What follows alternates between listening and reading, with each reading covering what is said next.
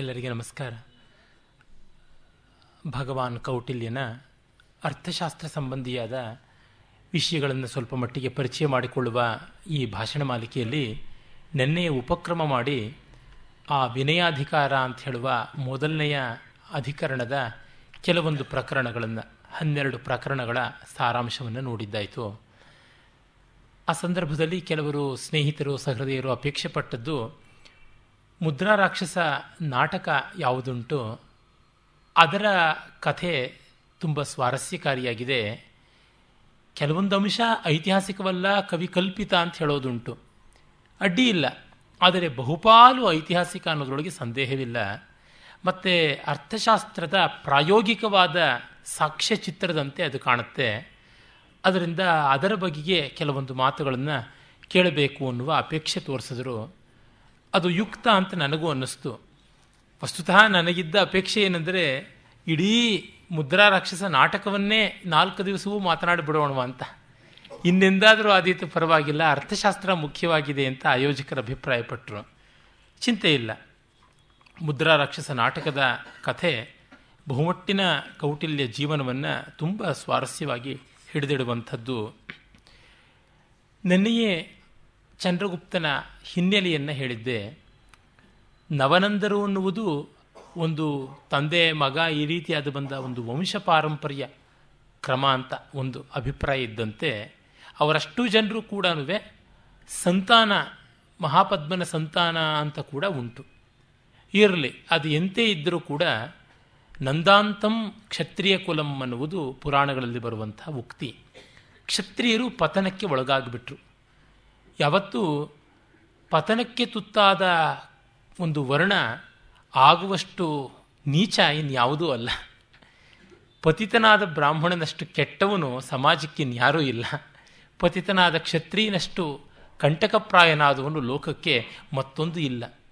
ಕಾರಣ ಭ್ರಷ್ಟಸ್ಯ ಕಾನ್ಯಾಗತಿ, ಏನು ತಾನೇ ಮಾಡಲಾರ, ಯಾವುದನ್ನು ಮಾಡಬಲ್ಲ, ಆ ಒಂದು ಸ್ಥಿತಿ ಬಂತು. ಜೊತೆಗೆ ರಾಜಕೀಯವಾಗಿ ಎಷ್ಟೋ ಜನ ಬಗೆ ಬಗೆಯಾದಂಥ ಮನೋಧರ್ಮಗಳಲ್ಲಿದ್ದರು. ಇಡೀ ಆ ಕಾಲದಲ್ಲಿ ವ್ಯವಸ್ಥೆ ಅನ್ನೋದು ವಿಶೃಂಖಲವಾಗಿಬಿಡ್ತು. ಜೊತೆಗೆ ಅಲೆಕ್ಸಾಂಡರ್ನ ದಂಡಯಾತ್ರೆ ಒಂದು ಕಡೆಗೆ ತುಂಬ ಕಷ್ಟವನ್ನು ಕೊಡ್ತಾ ಇತ್ತು. ಆದರೆ ಅದರ ಪರಿವೆಯೇ ಇಲ್ಲದಂತೆ ಇವರುಗಳೆಲ್ಲ ಇದ್ದರು.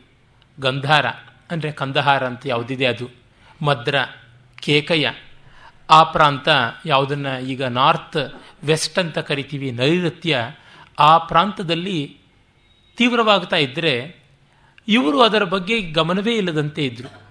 ಆ ಕಾಲದ ಭಾರತದ ಚಿತ್ರ ನೋಡಿದ್ರೆ ಗೊತ್ತಾಗುತ್ತೆ, ಗಣತಂತ್ರ ವ್ಯವಸ್ಥೆ ಸುಮಾರು ಕಡೆ ಇತ್ತು.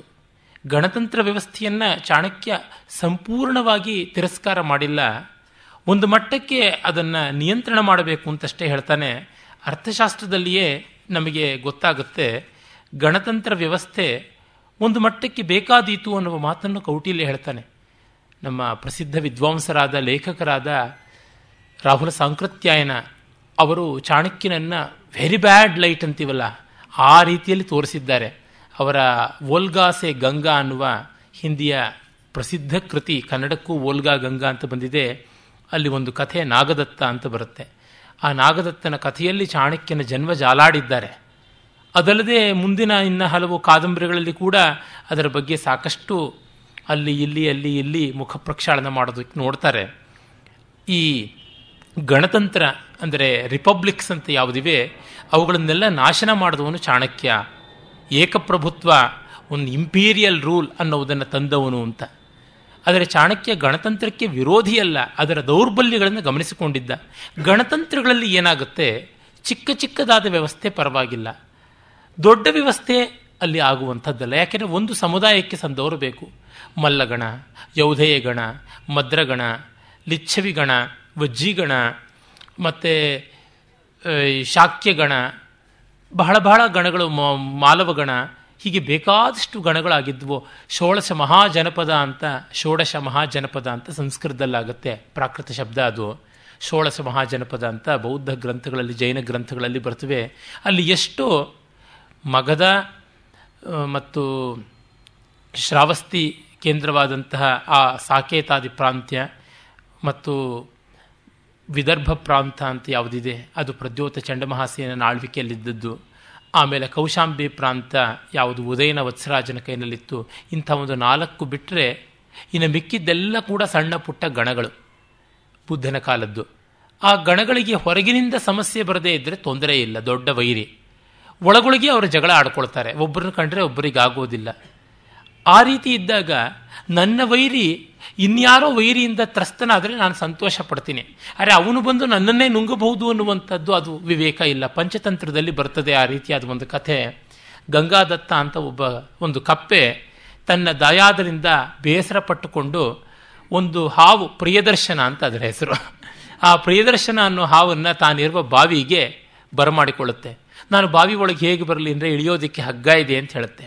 ಒಳಗೆ ಹೇಗಿರಲಿ ಅಂತಂದರೆ ನೀರಿನ ಮೇಲೆಯೇ ಒಂದು ಬಾವಿಯ ಕಟ್ಟೋಣದ ಕಲ್ಲು ಜಾರಿ ಬಿದ್ದಿದೆ, ಆ ಜಾರಿ ಬಿದ್ದ ಕಲ್ಲಿನ ಆ ಪೊಟರೆ ಯಾವುದಿದೆ ಅಲ್ಲಿ ನೀನು ಇರಬಹುದು ಅಂತ.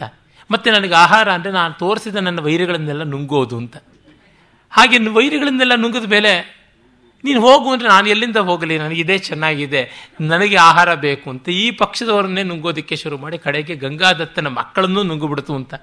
ಆಗ ಗಂಗಾದತ್ತನ ಹೆಂಡತಿ, ಅಯ್ಯೋ ಅವಿವೇಕಿ, ಇದು ನಮ್ಮನ್ನು ನುಂಗುತ್ತೆ ಅಂತ ಗೊತ್ತಿಲ್ಲದೆ ಬರಮಾಡ್ಕೊಂಡಿಯಲ್ಲ ಅಂತ ಹೇಳಿದಾಗ ಅವನು ಪಲಾಯನ ಮಾಡ್ದ ಅಂತ ಕಥೆ. ಹಾಗೆ ಆ ರೀತಿ ಗಣತಂತ್ರಗಳು ಎಷ್ಟೋ ಆದವು. ಈಗ ಪೌರವ, ಅಂಬಿ ಇವರ ಬಗ್ಗೆ ಬಂದ ಕಥೆಯಲ್ಲಿ ಅದೇ ಕಾಣಿಸುತ್ತಾನೆ, ಆ ಗಣತಂತ್ರ ವ್ಯವಸ್ಥೆಯಲ್ಲೇನೆ ಇದ್ದಂಥ ಪೂರ್ವಗ್ರಹಗಳಿಂದ. ಅರ್ಥಶಾಸ್ತ್ರಕಾರ ಕೌಟಿಲ್ಯ ಹೇಳ್ತಾನೆ, ಕುಲಸ್ಯವಾ ಭವೇದ್ ರಾಜ್ಯಂ ಕುಲಸಂಘೋಹಿ ದುರ್ಜಯ ಅರಾಜವ್ಯವಸ ಅರಾಜವ್ಯಸನಾಬಾಧ ಶಶ್ವದಾವಸತಿ ಕ್ಷಿತಿಂ ಅಂತ. ಕುಲಸಂಘೋಹಿ ದುರ್ಜಯ ಅಂತ ಹೇಳ್ತಾ, ಕುಲಸಂಘ ಅಂದರೆ ಗಣತಂತ್ರ ಅನ್ನುವ ಅರ್ಥ. ಅದು ಒಂದು ಮಟ್ಟಕ್ಕೆ ದುರ್ಜಯವಾಗಿ ನಿಲ್ಲುತ್ತದೆ, ಅದಕ್ಕೆ ಯೋಗ್ಯತೆ ಇದೆ ಅಂತ. ಆದರೆ ತುಂಬ ದೊಡ್ಡ ವೈರಿಗಳು ಬಂದರೆ ನಿಲ್ಲದೆ ಹೋಗಬಹುದು. ಅಲೆಕ್ಸಾಂಡರ್ ಮಾಡಿದ್ದು ಅಂಥದ್ದು. ಇವರೆಲ್ಲ ಒಟ್ಟಿಗೆ ನಿಲ್ಲಬೇಕು ಅಂದರೆ ಏಕನಾಯಕನನ್ನು ಮಾಡ್ಕೊಳ್ಳೋಕ್ಕೆ ಇವರು ತಯಾರಿಲ್ಲ. ಎಲ್ಲರೂ ಪ್ರಮುಖರೇ. ಈ ಸಂದರ್ಭದಲ್ಲಿ ಒಂದು ಘಟನೆ ನೆನಪಿಗೆ ಬರುತ್ತದೆ. ಅದು ಈ ಥರ ಗಣತಂತ್ರಗಳ ಜೊತೆಗೆ ನಮ್ಮ ಮಠತಂತ್ರಗಳ ಅವಿವೇಕವನ್ನು ಅದು ಹೇಳುತ್ತೆ. ಮದ್ರಾಸ್ನಲ್ಲಿಯೋ ಏನೋ ಒಂದು ಪೀಠಾಧಿಪತಿಗಳ ಸಮ್ಮೇಳನ, ದ್ವೈತಾದ್ವೈತ ವಿಶಿಷ್ಟಾದ್ವೈತಾದಿ ಸಕಲ ಸಮಸ್ತ ಸನ್ಯಾಸಿಗಳದ್ದು ಒಂದು ಸಮಾವೇಶ, ಪೀಠಾಧಿಪತಿಗಳದು. ಆಗ ಯಾರೇ ಮೊದಲು ಬಂದರೆ ಕೂತ್ಕೊಂಡು ಬಿಡ್ಬೋದು ಆಸನ. ಆಮೇಲೆ ಬಂದವ್ರನ್ನ ಅವರು ಗಮನಿಸಿ ಏಳಬೇಕಲ್ವಾ, ಬಂದರೆ ಸ್ವಾಗತಿಸುವುದು, ಸಭೆಗೆ ಬಂದಂಥ ಇನ್ನೊಬ್ಬರು ವೇದಿಕೆ ಮೇಲೆ ಪಾಲ್ಗೊಳ್ಳುವಂಥವ್ರು ಬಂದರೆ ಅವ್ರನ್ನ ಎದ್ದು ನಿಂತು ಗೌರವಿಸಿ ಸ್ವಾಗತಿಸಬೇಕಾದ ಕರ್ತವ್ಯ. ಆದರೆ ಸನ್ಯಾಸಿಗಳಿಗಿಂತ ದೊಡ್ಡವರು ಯಾರು, ಎಲ್ಲರೂ ಅಹಂ ಬ್ರಹ್ಮಾಸ್ಮಿಗಳೇ, ಆಗೋದಿಲ್ಲ. ಹಾಗಾಗಿ ಯಾರೂ ಹೇಳುವಂತೆ ಇಲ್ಲ. ಆದರೆ ನಾವು ಬಂದರೆ ಯಾರೂ ಹೇಳದೇ ಇದ್ದರೆ ನಮಗೆ ಅವಮಾನ ಅಲ್ವಾ ಅಂತ ಪ್ರತಿಯೊಬ್ಬ ಸನ್ಯಾಸಿಗಳದ್ದು ಚಿಂತೆ.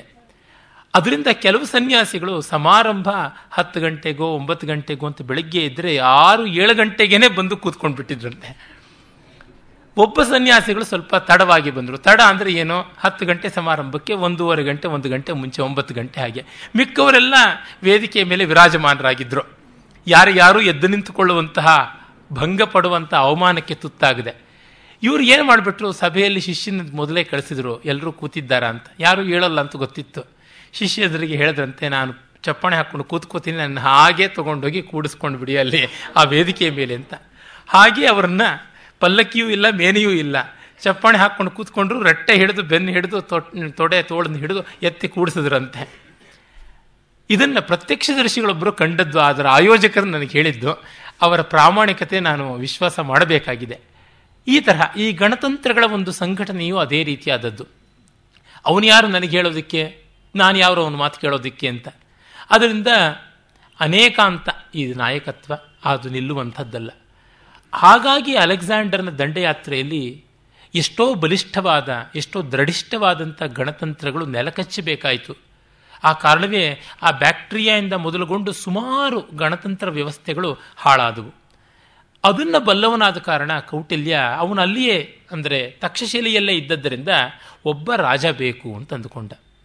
ಆಗಲೇ ಆ ಇಂಪೀರಿಯಲ್ ಆದಂಥ ಒಂದು ಏಕಸ್ವಾಮ್ಯ ಬೇಕಾಯಿತು ಅಂತ. ಏಕಸ್ವಾಮ್ಯ ನಮ್ಮಲ್ಲಿ ಮೊದಲಿಂದಲೂ ಇದ್ದದ್ದು ಹೌದು. ಒಬ್ಬ ಚಕ್ರಾಧಿಪತಿ ಇರಬೇಕು, ಚಕ್ರವರ್ತಿ ಆಗಬೇಕು ಅಂತ. ಚಕ್ರವರ್ತಿ ಕ್ಷೇತ್ರ ಅಂತ ಕೂಡ ಭಾರತವನ್ನು ಹೇಳ್ತಾ ಇದ್ರು. ಅಶ್ವಮೇಧ ಯಾಗ ಎಲ್ಲ ಮಾಡುವುದು ಅದಕ್ಕಿಂತ. ವೇದ ಕಾಲದಲ್ಲಿ ಗಣತಂತ್ರವೂ ಇತ್ತು, ಈ ಚಕ್ರವರ್ತಿತ್ವವನ್ನು ಕೂಡ ಪಡೆಯಬೇಕು ಅನ್ನುವಂಥ ವ್ಯವಸ್ಥೆ ಕಾಣಸಿಗುತ್ತದೆ. ಅದರಿಂದ ಎರಡೂ ನಮಗೆ ಹೊಸತಲ್ಲ. ಮತ್ತು ಇನ್ನೊಂದು ಕೆಲವರಿಗಿರುವಂಥ ಅಪಕಲ್ಪನೆ, ಗಣತಂತ್ರ ವ್ಯವಸ್ಥೆ, ರಿಪಬ್ಲಿಕ್, ಡೆಮಾಕ್ರೆಟಿಕ್ ಸೆಟಪ್ಪು ಬುದ್ಧಿಸ್ಟ್ ಅಂದರೆ ಬೌದ್ಧವಾದದ್ದು, ಈ ಚಕ್ರವರ್ತಿಯ ಟೈರನಿ ಇಂಪೀರಿಯಲಿಸಮ್ ಏನಿದೆ ಅದು ವೈದಿಕವಾದದ್ದು, ಇದು ಲೋಕಕ್ಕೆ ಉಪಪ್ಲವಕಾರಿ ಅಂತ. ಅದು ಶುದ್ಧ ಶುದ್ಧ ವಿವೇಕ. ಎರಡನ್ನೂ ವೇದಗಳಲ್ಲಿ ಕಾಣ್ತೀವಿ. ಮತ್ತು ಎರಡಕ್ಕೂ ಅದರದೇ ಆದಂಥ ನೆಲೆ ಬೆಲೆ ಉಂಟು. ಆದರೆ ಏಕಸ್ವಾಮ್ಯ ಇದ್ದಲ್ಲಿ ಎಷ್ಟೋ ಬಾರಿ ಒಳ್ಳೆಯದು ಚೆನ್ನಾಗಿ ನಡೆಯುತ್ತದೆ, ಅದಕ್ಕಾಗಿ ಉಳಿಸಿಕೊಳ್ಳೋದು ಉತ್ತಮ ಅಂತ ಕೌಟಿಲ್ಯ ಅದನ್ನೇ ಬಗೆದು ಆ ತರಹ ಮಾಡಿದ. ಹಾಗೆ ಮಾಡುವ ಸಂದರ್ಭದಲ್ಲಿ ನವನಂದರ ಸಹಕಾರ ಕೊಟ್ಟಿದ್ದರೆ ಅವರನ್ನೇ ಇಟ್ಟುಕೊಳ್ತಾ ಇದ್ದ. ಅವರು ಕೊಡದ ಕಾರಣ ಅವನಿಗೆ ರಾಜನೋ ರಾಜನ ವಂಶವೋ ರಾಜನ ವರ್ಣವೋ ದಟ್ಸ್ ಇಮ್ಮೆಟೀರಿಯಲ್. ಆಗಬೇಕಾದ್ದೇನು? ಈ ಸಂದರ್ಭದಲ್ಲಿ ಅವರಿಗಿಂತ ಹತ್ತರತ್ರ ಎರಡು ಸಾವಿರ ವರ್ಷಗಳ ಕಾಲ ಈಚೆಗೆ ಇದ್ದ ಮಹಾಮಂತ್ರಿ ತಿಮ್ಮರಸನ ಮನೋಧರ್ಮ ನೆನಪಿಗೆ ಬರುತ್ತೆ. ತಿಮ್ಮರಸ ರಾಜ ಒಳ್ಳೆಯವನಿರಬೇಕು ಯಾರಾದರೂ ಸರಿಯೇ ಅಂತ. He is loyal to empire, through that is loyal to king, emperor. ಅದರಿಂದಲೇ ಅವನು ಸಾಳ್ವ ನರಸನಾಯಕ ಯಾವನಿದ್ದ, ವೀರ ನರಸಿಂಹ ಅಂತ ಹೇಳ್ತೀವಿ, ಅವನು ತನ್ನ ಮಗನನ್ನು ಪಟ್ಟಕ್ಕೆ ತರಬೇಕು ಅಂತ ತಮ್ಮನಾದ ಕೃಷ್ಣದೇವರಾಯ ಮಲತಮ್ಮ ಸ್ಟೆಪ್ ಬ್ರದರ್ ಕೃಷ್ಣದೇವರಾಯನ ಕಣ್ಣು ಕೀಳಿಸಬೇಕು ಅಂತ ನೋಡಿದ. ಆದರೆ ಎಳೆ ಹುಡುಗ ಸಿಂಹಾಸನಕ್ಕೆ ಬಂದರೆ ಅದು ರಾಜ್ಯಕ್ಕೆ ಕ್ಷೇಮವಲ್ಲ. ಮತ್ತು ಸಮರ್ಥ ಶೂರ ಧೀಮಂತ ಆಗಿರುವ ಕೃಷ್ಣದೇವರಾಯ ಇದ್ದಾನೆ ಅಂತ ಅವನನ್ನು ಕಾಪಾಡಿ ತನ್ಮೂಲಕ ಅವನಿಗೆ ಸಿಂಹಾಸನ ದಕ್ಕುವಂತೆ ಮಾಡಿದ ತಿಮ್ಮರಸ. ಕಡೆಗೆ ಅಣ್ಣ ಯಾವ ಒಂದು ಮೋಹಕ್ಕೆ, ಪುತ್ರವಾತ್ಸಲ್ಯದ ವ್ಯಾಮೋಹಕ್ಕೆ ಸಿಕ್ಕಿಕೊಂಡನೋ ತಮ್ಮನಾದ ಕೃಷ್ಣದೇವರಾಯನೂ ಅದಕ್ಕೆ ಸಿಕ್ಕಾಕೊಂಡ. ಅವನ ರಾಜ್ಯದ ಆಳ್ವಿಕೆ ಇಪ್ಪತ್ತೇಳು ವರ್ಷ ಅಂತ ನಾವು ಇತಿಹಾಸದಲ್ಲಿ ಕೇಳಿದ್ದೀವಿ. ಆತ ಏನು ಮಾಡ್ದ? ತನ್ನ ಮಗ ತಿರುಮಲನಾಯಕನಿಗೆ ಪಟ್ಟ ಕಟ್ಟಬೇಕು ಅಂತ ನೋಡ್ದ. ತಿಮ್ಮರಸನನ್ನು ಕೇಳಿದ್ರೆ ತಿಮ್ಮರಸ ಒಪ್ಪಲಾರ ಅಂತ ಹೇಳಿಬಿಟ್ಟು, ಯಾಕೆಂದರೆ ತಾನು ಆಗ ಪಟ್ಟಾಭಿಷೇಕಕ್ಕೆ ಬರುವ ಸಂದರ್ಭದಲ್ಲಿ ಅಣ್ಣನಿಗಿದೇ ಮಾತು ಹೇಳಿದ್ನಲ್ಲ, ಅದಕ್ಕೆ ತಾನೇ ನಿಂತು ಮಗನಿಗೆ ಪಟ್ಟ ಕಟ್ಟಿಸಿ ತಾನು ಸಿಂಹಾಸನದಿಂದ ಇಳಿದುಬಿಟ್ಟು ತಾನು ಮಹಾಮಂತ್ರಿಯಾಗಿ ನಿಂತ್ಕೊಂಡು ರಾಜ್ಯ ಸೂತ್ರ ನಿರ್ವಾಹ ಮಾಡ್ತೀನಿ ಅಂತ. ತಿಮ್ಮರಸನಿಗೆ ಅದು ಅಸಮಾಧಾನ. ಇಲ್ಲ ಅಂತ ಹೇಳಿದ್ರೆ ಕೇಳಲಿಲ್ಲ. ಕಡೆಗೆ ಮಗ ಪ್ರಯೋಗ ವಿಷಪ್ರಯೋಗತಾಗಿ ಸತ್ತ. ಈಗ ಒಮ್ಮೆ ತ್ಯಾಗ ಮಾಡಿದ ಮೇಲೆ ಸಿಂಹಾಸನ ಹತ್ತುವಂತೆ ಇಲ್ಲ. ಇದು ಬರೋದು ಸಮಸ್ಯೆ. ಅದು ತಾಂತ್ರಿಕವಾದ ಟೆಕ್ನಿಕಲ್ ಪ್ರಾಬ್ಲಮ್. ನಿರುಪಾಯನಾಗಿ ಅವನಾಗ ತಾನು ತನ್ನ ಅಣ್ಣನ ಕಾಲದಲ್ಲಿ ಹೇಗೆ ಸಿಂಹಾಸನವನ್ನು ಏರಿದನೋ ಆ ಥರ ತನ್ನ ಮಲತಮ್ಮನಾಗಿದ್ದ ಅಚ್ಯುತರಾಯನ ಸಿಂಹಾಸನದ ಮೇಲೆ ಕೂಡಿಸ್ಬೇಕಾಯಿತು. ತಿಮ್ಮರಸನ ಮಾತನ್ನು ಕೇಳಿದರೆ ಕೃಷ್ಣದೇವರಾಯ ಇನ್ನು ಸ್ವಲ್ಪ ವರ್ಷ ಸಿಂಹಾಸನದಲ್ಲಿದ್ದು ಅವನು ಮಿಡ್ಲ್ ಏಜಲ್ಲೇ ಸತ್ತಿದ್ದು. ಮತ್ತು ತಮ್ಮನಾದಂತಹ ಅಚ್ಯುತರಾಯನಿಗೆ ಸಿಂಹಾಸನ ಕೊಟ್ಟು ಆಮೇಲೆ ತನ್ನ ಮಗ ತಿರುಮಲನಾಯಕ ಯುಕ್ತ ವಯಸ್ಕನಾದ ಮೇಲಿಂದ ಅವನಿಗೆ ಸಿಂಹಾಸನ ಕೊಡಬಹುದಾಗಿತ್ತು. ಅಂದರೆ ಅಷ್ಟು ದೊಡ್ಡ ರಾಜನಾಗಿದ್ದ ಕೃಷ್ಣದೇವರಾಯನಿಗೂ ಪುತ್ರವಾತ್ಸಲ್ಯ, ಪುತ್ರ ವ್ಯಾಮೋಹ ಬಂದು ಸತ್ಯ ಕಂಗೆಡಿತು. ಅದೇ ತಿಮ್ಮರಸನಿಗೆ ಹಾಗಿರಲಿಲ್ಲ. ಕೌಟಿಲ್ಯ ಆ ದಾರಿಯವನು. ಯೋಗ್ಯನಾದ ರಾಜ ಬೇಕು, ಅವನು ಯಾರಾದರೆ ಏನು, ಅಥವಾ ಯಾವನೇ ಆಗಲಿ ಅವನು ಯೋಗ್ಯನಾದರೆ ಸರಿ ಅಂತ. ಈ ಕಾಲದಿಂದನೂ ಈ ಕಾರಣದಿಂದ ನೋಡಿದಾಗ ನವನಂದರು ಸಹಾಯ ಮಾಡಿ ಯಾರು ಅಂತ ಹೋಗಿ ಗಮನಿಸಿದರೆ ಅವರು ತಿರಸ್ಕಾರ ಮಾಡಿದ್ರು. ತಮಗೆಲ್ಲ ಅದು ಪ್ರಸಿದ್ಧವಾಗಿ ಗೊತ್ತೇ ಇರುವಂಥದ್ದು. ಧರ್ಮಛತ್ರದಲ್ಲಿ ಚಾಣಕ್ಯನಿಗೆ ಆದ ಪರಾಭವ ಅಂತ. ಅದು ಕೇವಲ ಉಪಲಕ್ಷಣ, ದಿಗ್ದರ್ಶನ. ಅಂದರೆ ಮುಖ್ಯವಾಗಿ ನೋಡಿದರೆ ಅವರ ವಿಶೃಂಖಲ ಪ್ರಭುತ್ವ, ಅಂದರೆ ಯಾವುದಕ್ಕೂ ಬೆಲೆ ಕೊಡದೆ ದೇಶದ ಸಮಷ್ಟಿ ಹಿತ ಏನು ಅನ್ನೋದನ್ನು ಗಮನಿಸದೇ ಇದ್ದವರು. ದುರ್ಯೋಧನ ಹೇಗೆ ಸಂಧಿಗೆ ನಿರಾಕರಣೆ ಮಾಡಿದನೋ ಅದೇ ರೀತಿಯಾಗಿ ಅಲ್ಲಿ ನೋಡಿ ರಾಕ್ಷಸಾಮರ್ಥ್ಯ. ಕೆಲವೊಬ್ಬರು ಐತಿಹಾಸಿಕ ಕೋವಿದರ ಪ್ರಕಾರ ರಾಕ್ಷಸ ಅನ್ನುವ ಹೆಸರು ಯಾರೂ ಇಟ್ಟುಕೊಳ್ಳುವಂಥದ್ದಲ್ಲ. ಅವನ ಅಧಿಕಾರ ಚಲಾಯಿಸುವ ರೀತಿಯಿಂದ, ಅವನ ದರ್ಪ ಮತ್ತು ಅವನ ಒಂದು ದಕ್ಷತೆ, ಎಫಿಷಿಯನ್ಸಿಗೋಸ್ಕರ ಬಂದದ್ದು ರಾಕ್ಷಸ ಅನ್ನುವಂಥ ಬಿರುದು. ಆತ ವಸ್ತುತಃ ವರರುಚಿ ಅಂತಲೇ. ಈ ಹಿಂದಿ ಸೀರಿಯಲ್ ಚಾಣಕ್ಯ ಬಂತಲ್ಲ, ಬಹುಮಟ್ಟಿಗೆ ಅದು ಚೆನ್ನಾಗಿದ್ದಂಥದ್ದೇ. ಅಲ್ಲಿ ವರರುಚಿ ಅಂತಲೇ ಅವನನ್ನು ಕರೆದಿದ್ದಾರೆ. ಅವನು ಕತ್ಯ ಗೋತ್ರದವನು, ಕಾತ್ಯಾಯನ. ವರರುಚಿ ಕಾತ್ಯಾಯನೇ ಪ್ರಾಯಶಃ ಮಹಾಭಾಷ್ಯಕ್ಕೆ ವಾರ್ತಿಕ ಬರೆದಂಥ ವರರುಚಿ ಕಾತ್ಯಾಯನ ಆ ಮಹಾಮಂತ್ರಿ ರಾಕ್ಷಸ ಇರಬೇಕು ಅನಿಸುತ್ತೆ. ಆ ಕಾಲದ ಮಂತ್ರಿಗಳು ಈ ಕಾಲದ ಮಂತ್ರಿಗಳ ಥರ ಅಲ್ಲವಲ್ಲ. ಬಹುಶಾಸ್ತ್ರ ಕೋವಿದರಾಗಿ ಅನೇಕ ವಿಷಯಗಳನ್ನು ತಿಳಿದವರಾಗಿರ್ತಾ ಇದ್ರು. ಉದಾಹರಣೆಗೆ ತಿಮ್ಮರಸ ಮಹಾಮಂತ್ರಿ ಸಂಸ್ಕೃತದಲ್ಲಿ ವಿದ್ವಾಂಸನಾಗಿದ್ದ, ಹಲವು ಗ್ರಂಥಗಳು ಬರೆದಿದ್ದಾನೆ, ಪುರಾಣಗಳ ಮೇಲೆ ಇತಿಹಾಸದ ಮೇಲೆ ಎಲ್ಲ ಬರೆದಿದ್ದಾನೆ. ಇನ್ನು ವಿದ್ಯಾರಣ್ಯರಂತೂ ಮಹಾಮಂತ್ರಿಗಳಾಗಿದ್ದರು, ಸಾಯಣಾಚಾರ್ಯರು ಸರಿಯೇ ಸರಿಯೇ ಮಂತ್ರಿಗಳಾಗಿದ್ದರು. ಅವರ ಕೊಡುಗೆ ಏನು ಅನ್ನೋದು ಶತಧ ಸಹಸ್ರಮುಖವಾಗಿ ನಮಗೆ ಗೊತ್ತಿರುವಂಥದ್ದು. ಅದೇ ತರಹ ಇನ್ನು ಬೇಕಾದಷ್ಟು ಜನ ಆಗಿ ಹೋದರು ಮಂತ್ರಿಗಳು. ತುಂಬ ಜನ ನಮಗೆ ಇತಿಹಾಸದಲ್ಲಿ ಕಾಣಸಿಗ್ತಾರೆ, ಬಹಳ ಶಾಸ್ತ್ರಗಳಲ್ಲಿ ಕೋವಿದರಾದವರು. ಉದಾಹರಣೆಗೆ ಚತುರ್ವರ್ಗ ಚಿಂತಾಮಣಿ ಮೊದಲಾದ ಅಮೋಘವಾದ ಧರ್ಮಶಾಸ್ತ್ರೀಯ ಗ್ರಂಥಗಳನ್ನು ಬರೆದಂಥ ಹೇಮಾದ್ರಿ ಕೂಡ ಮಹಾಮಂತ್ರಿಯಾಗಿಯೇ ಇದ್ದಂಥವನು ದೇವಗಿರಿಯ ಪ್ರಭುತ್ವದಲ್ಲಿ. ಇರಲಿ, ಹೀಗೆ ಕಂಡಾಗ ವರರುಚಿ ದೊಡ್ಡ ವ್ಯಾಕರಣ ವಿದ್ವಾಂಸನಾಗಿದ್ದ. ಆದರೆ ಅವನಿಗೆ ಏನಂದರೆ ರಾಷ್ಟ್ರಕ್ಕಿಂತ ರಾಜನಲ್ಲಿ ಭಕ್ತಿ. ಚಾಣಕ್ಯನಿಗೆ ರಾಜನಿಗಿಂತ ರಾಷ್ಟ್ರದಲ್ಲಿ ಭಕ್ತಿ. ಮಠ ಇದ್ದರೆ ಘಟ, ಘಟವಿದ್ದರೆ ಮಠವಲ್ಲ ಅಂತ. ಆದರೆ ಇಲ್ಲಿ ವ್ಯತ್ಯಾಸ, ಐಡಿಯಾಲಜಿ ಡಿಫ್ರೆನ್ಸಸ್ಸು. ಈಗ ಕಾಂಗ್ರೆಸ್ನಲ್ಲಿ ಲಾಯಲ್ ಟು ಡೈನಾಸ್ಟಿ ಅಂತ ಇದೆಯಲ್ಲ, ಆ ಥರದ್ದು. ಲಾಯಲ್ ಟು ಕಂಟ್ರಿ, ಅದು ಬಹಳ ಮುಖ್ಯವಾಗಿ ಬೇಕಾದದ್ದು. ಈ ಸಂಘರ್ಷದ ಹಿನ್ನೆಲೆಯಲ್ಲಿ ಚಾಣಕ್ಯ ಪ್ರಾಯಶಃ ಅವನನ್ನು ರಾಕ್ಷಸ ಮಾತಿನ ಸಹಾಧ್ಯಾಯಿ ಅಂತ ಕೂಡ ಕೆಲವು ಕಥೆಗಳು ಹೇಳ್ತಾರೆ. ಆದರೆ ಇತಿಹಾಸದಲ್ಲಿ ಅಂಥದ್ದೇನು ಸಿಗೋಲ್ಲ ಆಧಾರ. ಒಂದಂತೂ ನಿಶ್ಚಯ, ಚಾಣಕ್ಯ ರಾಕ್ಷಸನ ಯೋಗ್ಯತೆಯನ್ನು ಗುರುತಿಸಿ ಗೌರವಿಸಬಲ್ಲಂತಹ ಪ್ರಾಜ್ಞನಾಗಿದ್ದ. ವಿರೋಧಿಯ ವಿವೇಕವನ್ನು, ವಿದ್ಯೆಯನ್ನು ಮರೆಯಬಾರದು. ವಿರೋಧ ಮಾಡುವ ಭರದಲ್ಲಿ ವಸ್ತು ವಸ್ತುನಿಷ್ಠೆಯ ವಾಸ್ತವದ ಯೋಗ್ಯತೆಗಳನ್ನು ಮರೆತರೆ ಕಷ್ಟ. ಆ ಕಾರಣ ರಾಕ್ಷಸ ಮಾತ್ಯ ಒಂದು ಸ್ವಲ್ಪ ಮಟ್ಟಿಗೆ ಮರೆತ ಚಾಣಕ್ಯನ ಯೋಗ್ಯತೆಯನ್ನು, ಅವನ ಕಾಪಟ್ಯ ಅನ್ನುವುದನ್ನೇ ಗಮನಿಸಿದ ಹೊರತು ಅವನ ವ್ಯಕ್ತಿಯ ಉದಾತ್ತತೆ ಏನು ಅನ್ನೋದನ್ನು ಈ ರಾಜ ಸತ್ತಾ ಮೋಹದಲ್ಲಿ ಕಾಣಲಿಲ್ಲ. ಅದಕ್ಕೆ ಒಂದು ಕಾರಣ ಏನೆಂದರೆ, ಯಾವಾಗ ನಾವು ನಮ್ಮನ್ನು ದೊಡ್ಡ ಸ್ಥಾನಕ್ಕೆ ತಂದಿಟ್ಟರು ಅದಕ್ಕಾಗಿ ಕೃತಜ್ಞರಾಗಬೇಕು ಅಂದರೆ, ಆ ಸ್ಥಾನಕ್ಕೆ ತಂದಿಟ್ಟಿದ್ದಕ್ಕೆ ನಾವು ಪ್ರಾಮಾಣಿಕವಾಗಿ ದುಡಿದಿದ್ದೀವಲ್ಲ ಅದನ್ನು ನಾವು ಮರೆಯಬಾರದು. ಅವರು ನಮಗೆ ತುಂಬ ದೊಡ್ಡ ಸ್ಥಾನಮಾನ ಎಲ್ಲ ಕೊಟ್ಟರು ನಿಜ, ಆದರೆ ಏನು ಮಾಡೋದು, ಅವ್ರು ತಪ್ತಾ ಇದ್ದರೆ ಹೇಳಬೇಕಲ್ವ. ಈ ಕರ್ಣನಿಗೆ ಬಂದಂಥ ಸಮಸ್ಯೆ, ದುರ್ಯೋಧನ ಕರ್ಣನಿಗೇನೋ ದೊಡ್ಡ ಮಾನವನ್ನು ಸ್ಥಾನವನ್ನು ಕೊಟ್ಟ, ಆದರೆ ಅದಕ್ಕೆ ಏನು ಮಿತ್ರನಿಗೆ ಮಾರ್ಗದರ್ಶನ ಮಾಡಬೇಕಲ್ವ. ಇಲ್ಲದೇ ಇದ್ರೆ ಮೈತ್ರಿ ಹಾಳಾಗುತ್ತೆ ಅಂದರೆ, ಅವನೇ ಹಾಳಾಗುವಂತಿರುವಾಗ ಮೈತ್ರಿ ಹಾಳಾಗುತ್ತೆ ಅಂತ ಸಂಕೋಚ ಪಡೋದ್ರೊಳಗೆ ಏನಾದರೂ ಅರ್ಥ ಇದೆಯಾ? ಇದು ನೋಡಿದ್ರೆ ನಮಗೆ ಗೊತ್ತಾಗುತ್ತೆ ಕರ್ಣ ಎಲ್ಲಿ ಹಾಳಾದ, ರಾಕ್ಷಸಾಮರ್ಥ್ಯ ಎಲ್ಲಿ ಜಾರದ ಅನ್ನುವುದು. ರಾಳ್ಳಪಲ್ಲಿ ಅನಂತಕೃಷ್ಣ ಶರ್ಮರ ಜೀವನದ ಒಂದು ಘಟನೆ ನೆನಪಿಗೆ ಬರುತ್ತೆ. ಅವರು ಪರಕಾಲ ಮಠದ ದೊಡ್ಡ ವಿದ್ವಾಂಸರು, ವಿದ್ವತ್ ಕವಿಯಾಗಿದ್ದ ಶ್ರೀಕೃಷ್ಣ ಬ್ರಹ್ಮತಂತ್ರ ಯತೀಂದ್ರರ ಶಿಷ್ಯರಾಗಿ ಅವರಲ್ಲಿ ಪರಿಚಾರಿಕೆ ಮಾಡಿಕೊಂಡು ಅವರಿಗೆ ಗ್ರಂಥರಚನೆಗೆಲ್ಲ ಸಹಾಯ ಮಾಡ್ತಾ ಇದ್ರು. ಚಿಕ್ಕ ಹುಡುಗ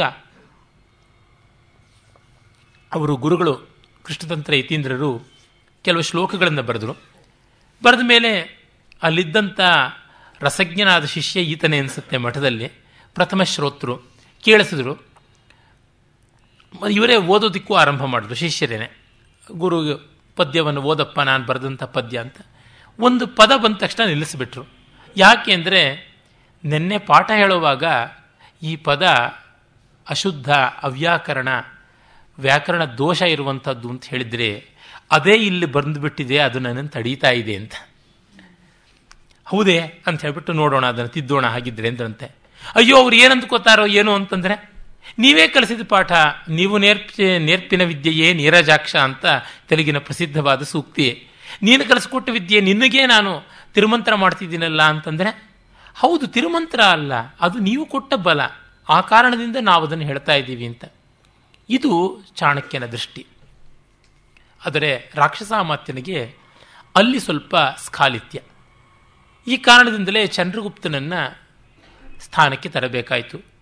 ಬಹಳ ಪ್ರಸಿದ್ಧವಾದ ಕಥೆಗಳಲ್ಲಿ ಬರುವಂತೆ ಚಂದ್ರಗುಪ್ತ ಈ ನಂದವಂಶದ ಒಂದು ಕವಲು ಅಂತ ಇದ್ದಿರಲಿಕ್ಕೂ ಸಾಕು, ಅಥವಾ ಬೇರೆ ಒಬ್ಬ ಪಿಪ್ಪಲವನ ಪ್ರಭುವಿನ ಸಂತಾನವೇ ಆಗಿದ್ದರೂ ಅಡ್ಡಿ ಇಲ್ಲ.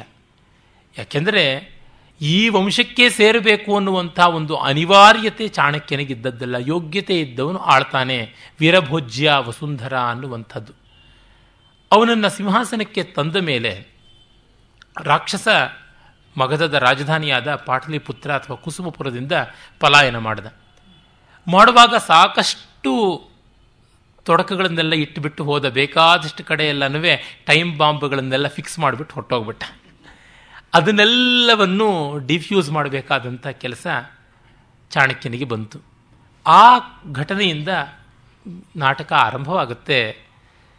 ಅಲ್ಲಿಯ ಸಂಕೀರ್ಣತೆ ಅರಿಯಬೇಕಾದರೆ ನೋಡಿ, ಒಂದು ದೊಡ್ಡ ಪ್ರಭುತ್ವವನ್ನು ಗೆಲ್ಲಬೇಕು ಅಂದರೆ ಒಂಟಿಯಾಗಿ ಸಾಧ್ಯ ಇಲ್ಲ. ಅದಕ್ಕಾಗಿ ಪರ್ವತಕ, ಕೆಲವು ಐತಿಹಾಸಿಕರು ಆತನೇ ಪೌರವ ಅಂತ ಹೇಳ್ತಾರೆ, ಅವನನ್ನು ವಶ ಮಾಡಿಕೊಂಡಿದ್ದರು, ಅವನಿಗೆ ರಾಜ್ಯ ಭಾಗ ಕೊಡ್ತೀವಿ ಅಂತ ಕರಾರು ಮಾಡಿಕೊಂಡಿದ್ದರು. ಪರ್ವತಕ ಅದಕ್ಕಾಗಿ ಚಂದ್ರಗುಪ್ತನಿಗೆ ಬೆಂಬಲ ಕೊಟ್ಟ. ಆದರೆ ರಾಜ್ಯವನ್ನು ಭಾಗ ಮಾಡುವುದು ಚಾಣಕ್ಯನಿಗೆ ಇಷ್ಟ ಇಲ್ಲ. ಮಾತು ಕೊಟ್ಟಿದ್ದೀವಲ್ಲ, ರಾಜ್ಯ ಬಂತು, ಬಂದ ಸಂತೋಷಕ್ಕಾಗಿ ಒಂದು ದೊಡ್ಡ ಸಮಾರಂಭ ಸಮಾರಂಭ ಮಾಡಿಸಿದಾಗ ರಾಕ್ಷಸ ಪ್ರೇರಿತನಾಗಿ ಜೀವಸಿದ್ಧಿ ಅಂತ ಒಬ್ಬ ಕ್ಷಪಣಕ ಬೌದ್ಧ ಭಿಕ್ಷು, ಆತ ಒಬ್ಬ ಸುಂದರಿಯನ್ನು ತಂದು ಒಪ್ಪಿಸ್ತಾನೆ, ಅವಳು ವಿಷಕನ್ಯೆ ಅಂತ. ಈ ಜೀವಸಿದ್ಧಿ ಯಾರು? ಚಾಣಕ್ಯನ ಸ್ನೇಹಿತ, ಶಿಷ್ಯಪ್ರಾಯನಾದ ಸ್ನೇಹಿತನೇ, ಇಂದು ಶರ್ಮಾ ಅಂತ. ಅವನು ಆ ಕಾಲದ ರಾಜಪ್ರಭುತ್ವದಲ್ಲಿದ್ದವರಿಗೆಲ್ಲರಿಗೂ ಬೌದ್ಧದ ಬಗ್ಗೆ ಹೆಚ್ಚಿನ ಒಲವು, ಆ ಒಲವನ್ನೇ ತಾನು ಟ್ಯಾಪ್ ಮಾಡಬೇಕು ಅಂತ ಈ ಥರ ಮಾಡಿಕೊಂಡಿದ್ದ ಅಂತ ನಾಟಕದ ಕಥೆ. ಈಗಲೂ ಆಗುತ್ತದಲ್ಲ, ನೆಹರೂ ಅವರು ಸೇರಿದಂತೆ ಸೆಕ್ಯುಲರಿಸ್ಟ್ ಆಗಬೇಕು ಅಂದರೆ ಸನಾತನಿಸ್ಟ್ ಆಗೋದು ಬಿಟ್ಟು ಇನ್ನೇನಾದರೂ ಪರವಾಗಿಲ್ಲ. ಮಾಸ್ತಿಯವರು ಜೀವನ ಪತ್ರಿಕೆಯಲ್ಲಿ ಆಗೊಮ್ಮೆ ಸಂಪಾದಕ ಸಂಪಾದಕೀಯ ಬರೆದಿದ್ದರು, ಸಿಲೋನಿಗೆ ಹೋಗಿ ನೆಹರು ಅವರು ಬೌದ್ಧ ಸ್ತೂಪಗಳಿಗೆ ಸುತ್ತಿ ಸುತ್ತಿ ಬರೋದಕ್ಕೆ ಮಾತ್ರ ಅವರ ಸೆಕ್ಯುಲರಿಸಮ್ಮು ಮತ್ತು ಅವರ ಎಲ್ಲ ಸರ್ವಮತ ಸಮಾನ ನಿರಪೇಕ್ಷತೆ ಅದೆಲ್ಲ ಯಾವ ರೀತಿಯಲ್ಲೂ ಅಡ್ಡಿ ಬರೋದಿಲ್ಲ. ಆದರೆ ರಾಜೇಂದ್ರ ಪ್ರಸಾದ್ ಅವರು ಇಲ್ಲಿ ಸೋಮನಾಥಕ್ಕೆ ಹೋಗ್ಬಿಟ್ಟು ಇದನ್ನು ಶಂಕುಸ್ಥಾಪನೆ ಮಾಡಬೇಕು ಅಂತಂದ್ರೋ, ಅಥವಾ ಇನ್ಯಾರನ್ನೋ ಕೆಲವರನ್ನ ಕರೆದು ಕಾಲು ತೊಳೆದು ಅವರಿಗೆ ಪೂಜೆ ಮಾಡಬೇಕು ಅಂತಂದ್ರೋ, ಇವೆಲ್ಲ ಅಡ್ಡ ಬಂದುಬಿಡುತ್ತೆ ಅಂತ ಹೇಳ್ಬಿಟ್ಟಿದ್ರು, ತಿವಿದಿದ್ರು. ನಿಜ. ಯಾಕೆಂದರೆ ಅಧಿಕಾರಿಗಳಿಗೆ ಕೆಲವು ಬಹಳ ಅನುಕೂಲ ಸಿಂಧುವಾಗಿರುವಂಥದ್ದಾಗುತ್ತದೆ. ಆ ಕಾಲಕ್ಕೆ ಬೌದ್ಧ ಹಾಗಾಗಿತ್ತೋ ಏನೋ, ಅದಕ್ಕೆ ಹೆಚ್ಚಿನ ಆಲಂಬನ ತೋರಿಸ್ತಾ ಇದ್ದರು, ಉತ್ಸಾಹ ತೋರಿಸ್ತಾ ಇದ್ದರು. ಮತ್ತು ಬೌದ್ಧರು ಸಾಮಾನ್ಯವಾಗಿ ಆಳ್ವಿಕೆಯಲ್ಲಿ ಬಾಯಿ ಹಾಕ್ಕೊಂಡು ಬರ್ತಿರಲಿಲ್ಲ. ಅರೆ ವೈದಿಕ ಹಾಗಲ್ವಲ್ಲ, ವೈದಿಕ ಧರ್ಮ ರಾಜ ಧಾರ್ಮಿಕನಾಗಬೇಕು ಅಂತ ಹೇಳಿ ಧರ್ಮದ ಧರ್ಮದಂಡಿಯ ನೀನು ಧರ್ಮದಂಡಿಯ ನೀನು ಅಂತ ಸಿಂಹಾಸನ ಕತ್ತಿದ ರಾಜನ್ನ ತಲೆ ಮೇಲೆ ಬಡಿಯೋದುಂಟಲ್ವ, ದಂಡ ದಂಡ ಇಟ್ಕೊಂಡೇ ಹೊಡೆಯೋದುಂಟು. ನನಗೆ ದಂಡ ಇಲ್ಲ, ನಾನು ಯಾರಿಂದಲೂ ದಂಡಿಯನಲ್ಲ, ಅದಂಡಿಯೋಹಂ ಅದಂಡಿಯೋಹಂ ಅಂದರೆ I am beyond law I am beyond law ಅಂತ ರಾಜ ಹೇಳಿದ್ರೆ, ಇಲ್ಲ ನೀನು ಧರ್ಮದಂಡಿಯೋಸಿ, you are within the purview of dharma ಅಂತ ಪುರೋಹಿತನಾದವನು ಕೈಯಲ್ಲಿ ಧರ್ಮದಂಡವನ್ನು ಇಟ್ಕೊಂಡು ತಲೆ ಮೇಲೆ ಮೂರು ಬಾರಿ ಹೊಡೆಯಬೇಕು ಅಂತ ಪಟ್ಟಾಭಿಷೇಕದ ಕಾಲದಲ್ಲಿ ಇದೊಂದು ರಿಚುವಲ್ ಉಂಟು. ಹೀಗೆಲ್ಲ ಇದ್ದ ಕಾರಣ ಕೇಳಬೇಕಾಗುತ್ತದೆ, ಕೇಳೋರನ್ನ ಕಂಡ್ರೆ ಇಷ್ಟವಾಗೋದಿಲ್ಲ, ಇದೆಲ್ಲ ಕಾರಣಗಳಿದ್ದಿರಬಹುದು. ಆ ರೀತಿಯಲ್ಲಿ ಇಂದು ಶರ್ಮ ಜೀವಸಿದ್ಧಿಯಾಗಿ ತನ್ನ ಪ್ರಾಬಲ್ಯ ಬೆಳೆಸಿಕೊಂಡಿದ್ದ. ರಾಕ್ಷಸಾಮತ್ಯ ವಿಷಕನ್ಯೆಯನ್ನು ಚಂದ್ರಗುಪ್ತನ ಮೇಲೆ ಪ್ರಯೋಗ ಮಾಡಬೇಕು ಅಂತ ನೋಡಿದ. ತೆಲುಗಿನಲ್ಲಿ ಒಂದು ಗಾದೆ ಉಂಟು, ಆವಲಿಸ್ತೆ ಪ್ರೇವಲಿಸ್ತಾಡು ಎಂಚ್ತಾಡು ಅಂತ, ಆಕಳಿಸಿದ್ರೆ ಕರಳೆಣಿಸುವಂಥವನು ಚಾಣಕ್ಯ. ಯಾತಕ್ಕೆ ಇಲ್ಲಿಂದ ಬರುತ್ತೆ ಗಿಫ್ಟು ಅಂತ ಈ ಸಭಾಧ್ಯಕ್ಷನಾದ ಪರ್ವತಕನಿಗೆ ಅದು ಸೇರಬೇಕು ಅಂತ. ಪರ್ವತಕ ಸತ್ತ ಮರುದಿವಸ. ತತ್ಕ್ಷಣವೇ ಒಬ್ಬ ಸೇನಾಧಿಪತಿಗಳಲ್ಲಿ ಅಗ್ರಣಿಯಾಗಿದ್ದ ಭಾಗುರಾಯಣನನ್ನು ಪರ್ವತಕನ ಮಗ ಮಲೈಕೇತುವಿನ ಜೊತೆಗೆ ಹೋಗಿ ಅವನನ್ನು ಹೆದರಿಸುವ, ನಿಮ್ಮಪ್ಪನಂತೆ ನೀನೂ ಸಾಯ್ತೀಯ ಅಂತ ಅವನನ್ನು ಊರು ಬಿಟ್ಟು ಕಳಿಸುವಂಥ ಏರ್ಪಾಡು ಮಾಡು, ನೀನು ಅವನ ಜೊತೆ ಓಡು ಅಂತ ಅವನನ್ನು ಅತ್ತ ಕಡೆಗೆ ಕಳಿಸಿಬಿಟ್ಟ.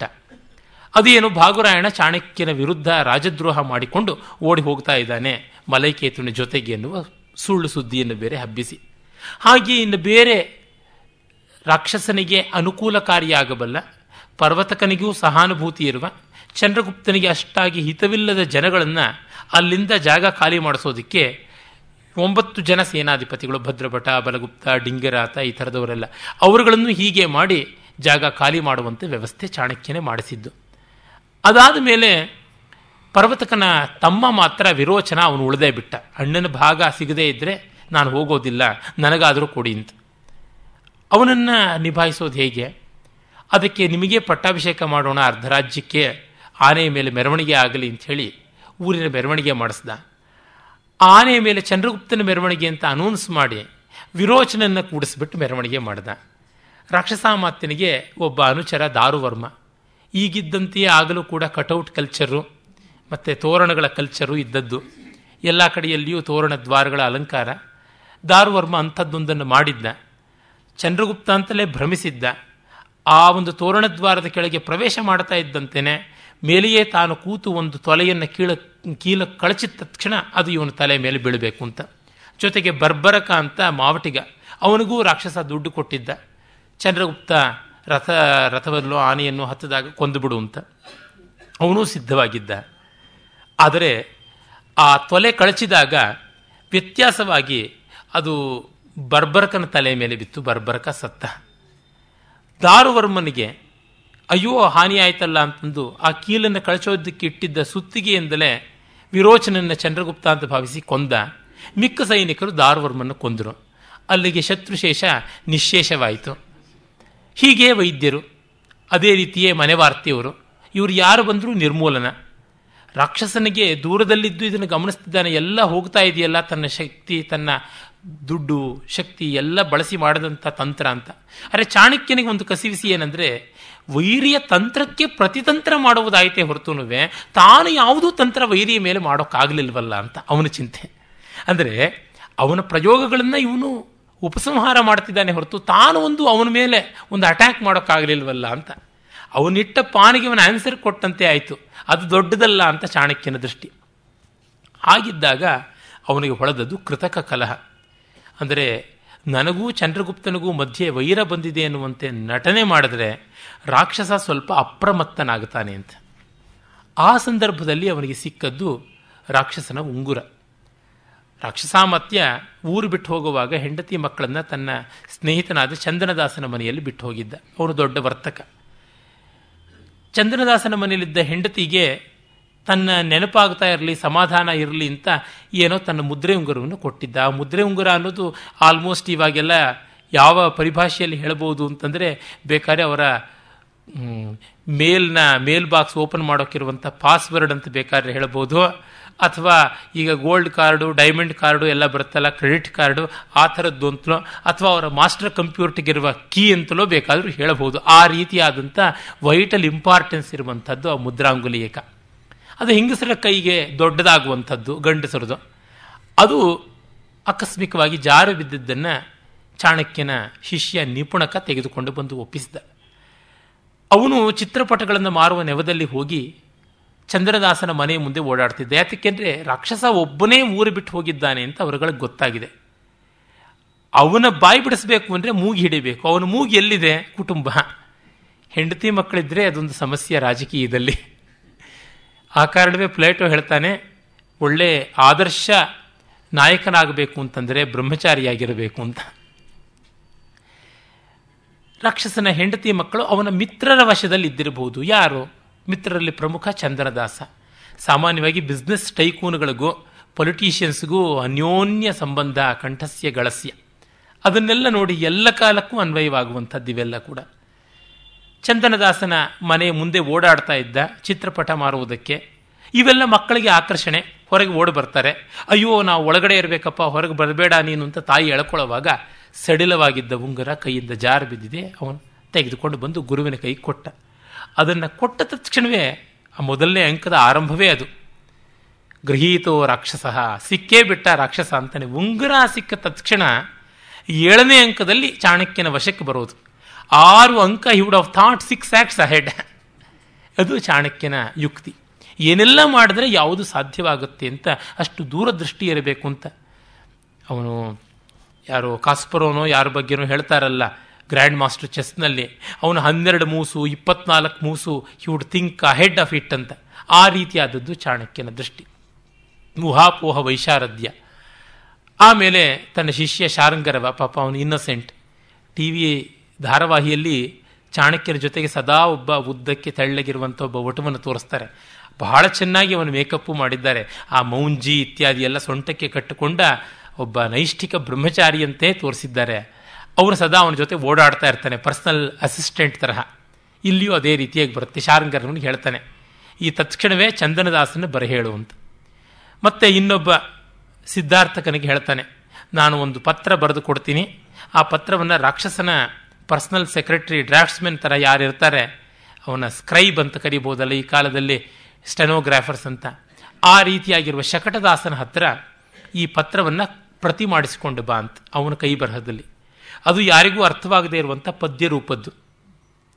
ಸಂದರ್ಭ ಸಿಕ್ಕಾಗ ಅದು ಅರ್ಥ ಆಗಬೇಕು, ಸಂದರ್ಭ ಇಲ್ಲದೆ ತಾನ ತಾನೇ ತಾನಾಗಿ ಅರ್ಥವಾಗಬಾರದು. ಆ ರೀತಿಯಾದಂಥದ್ದು.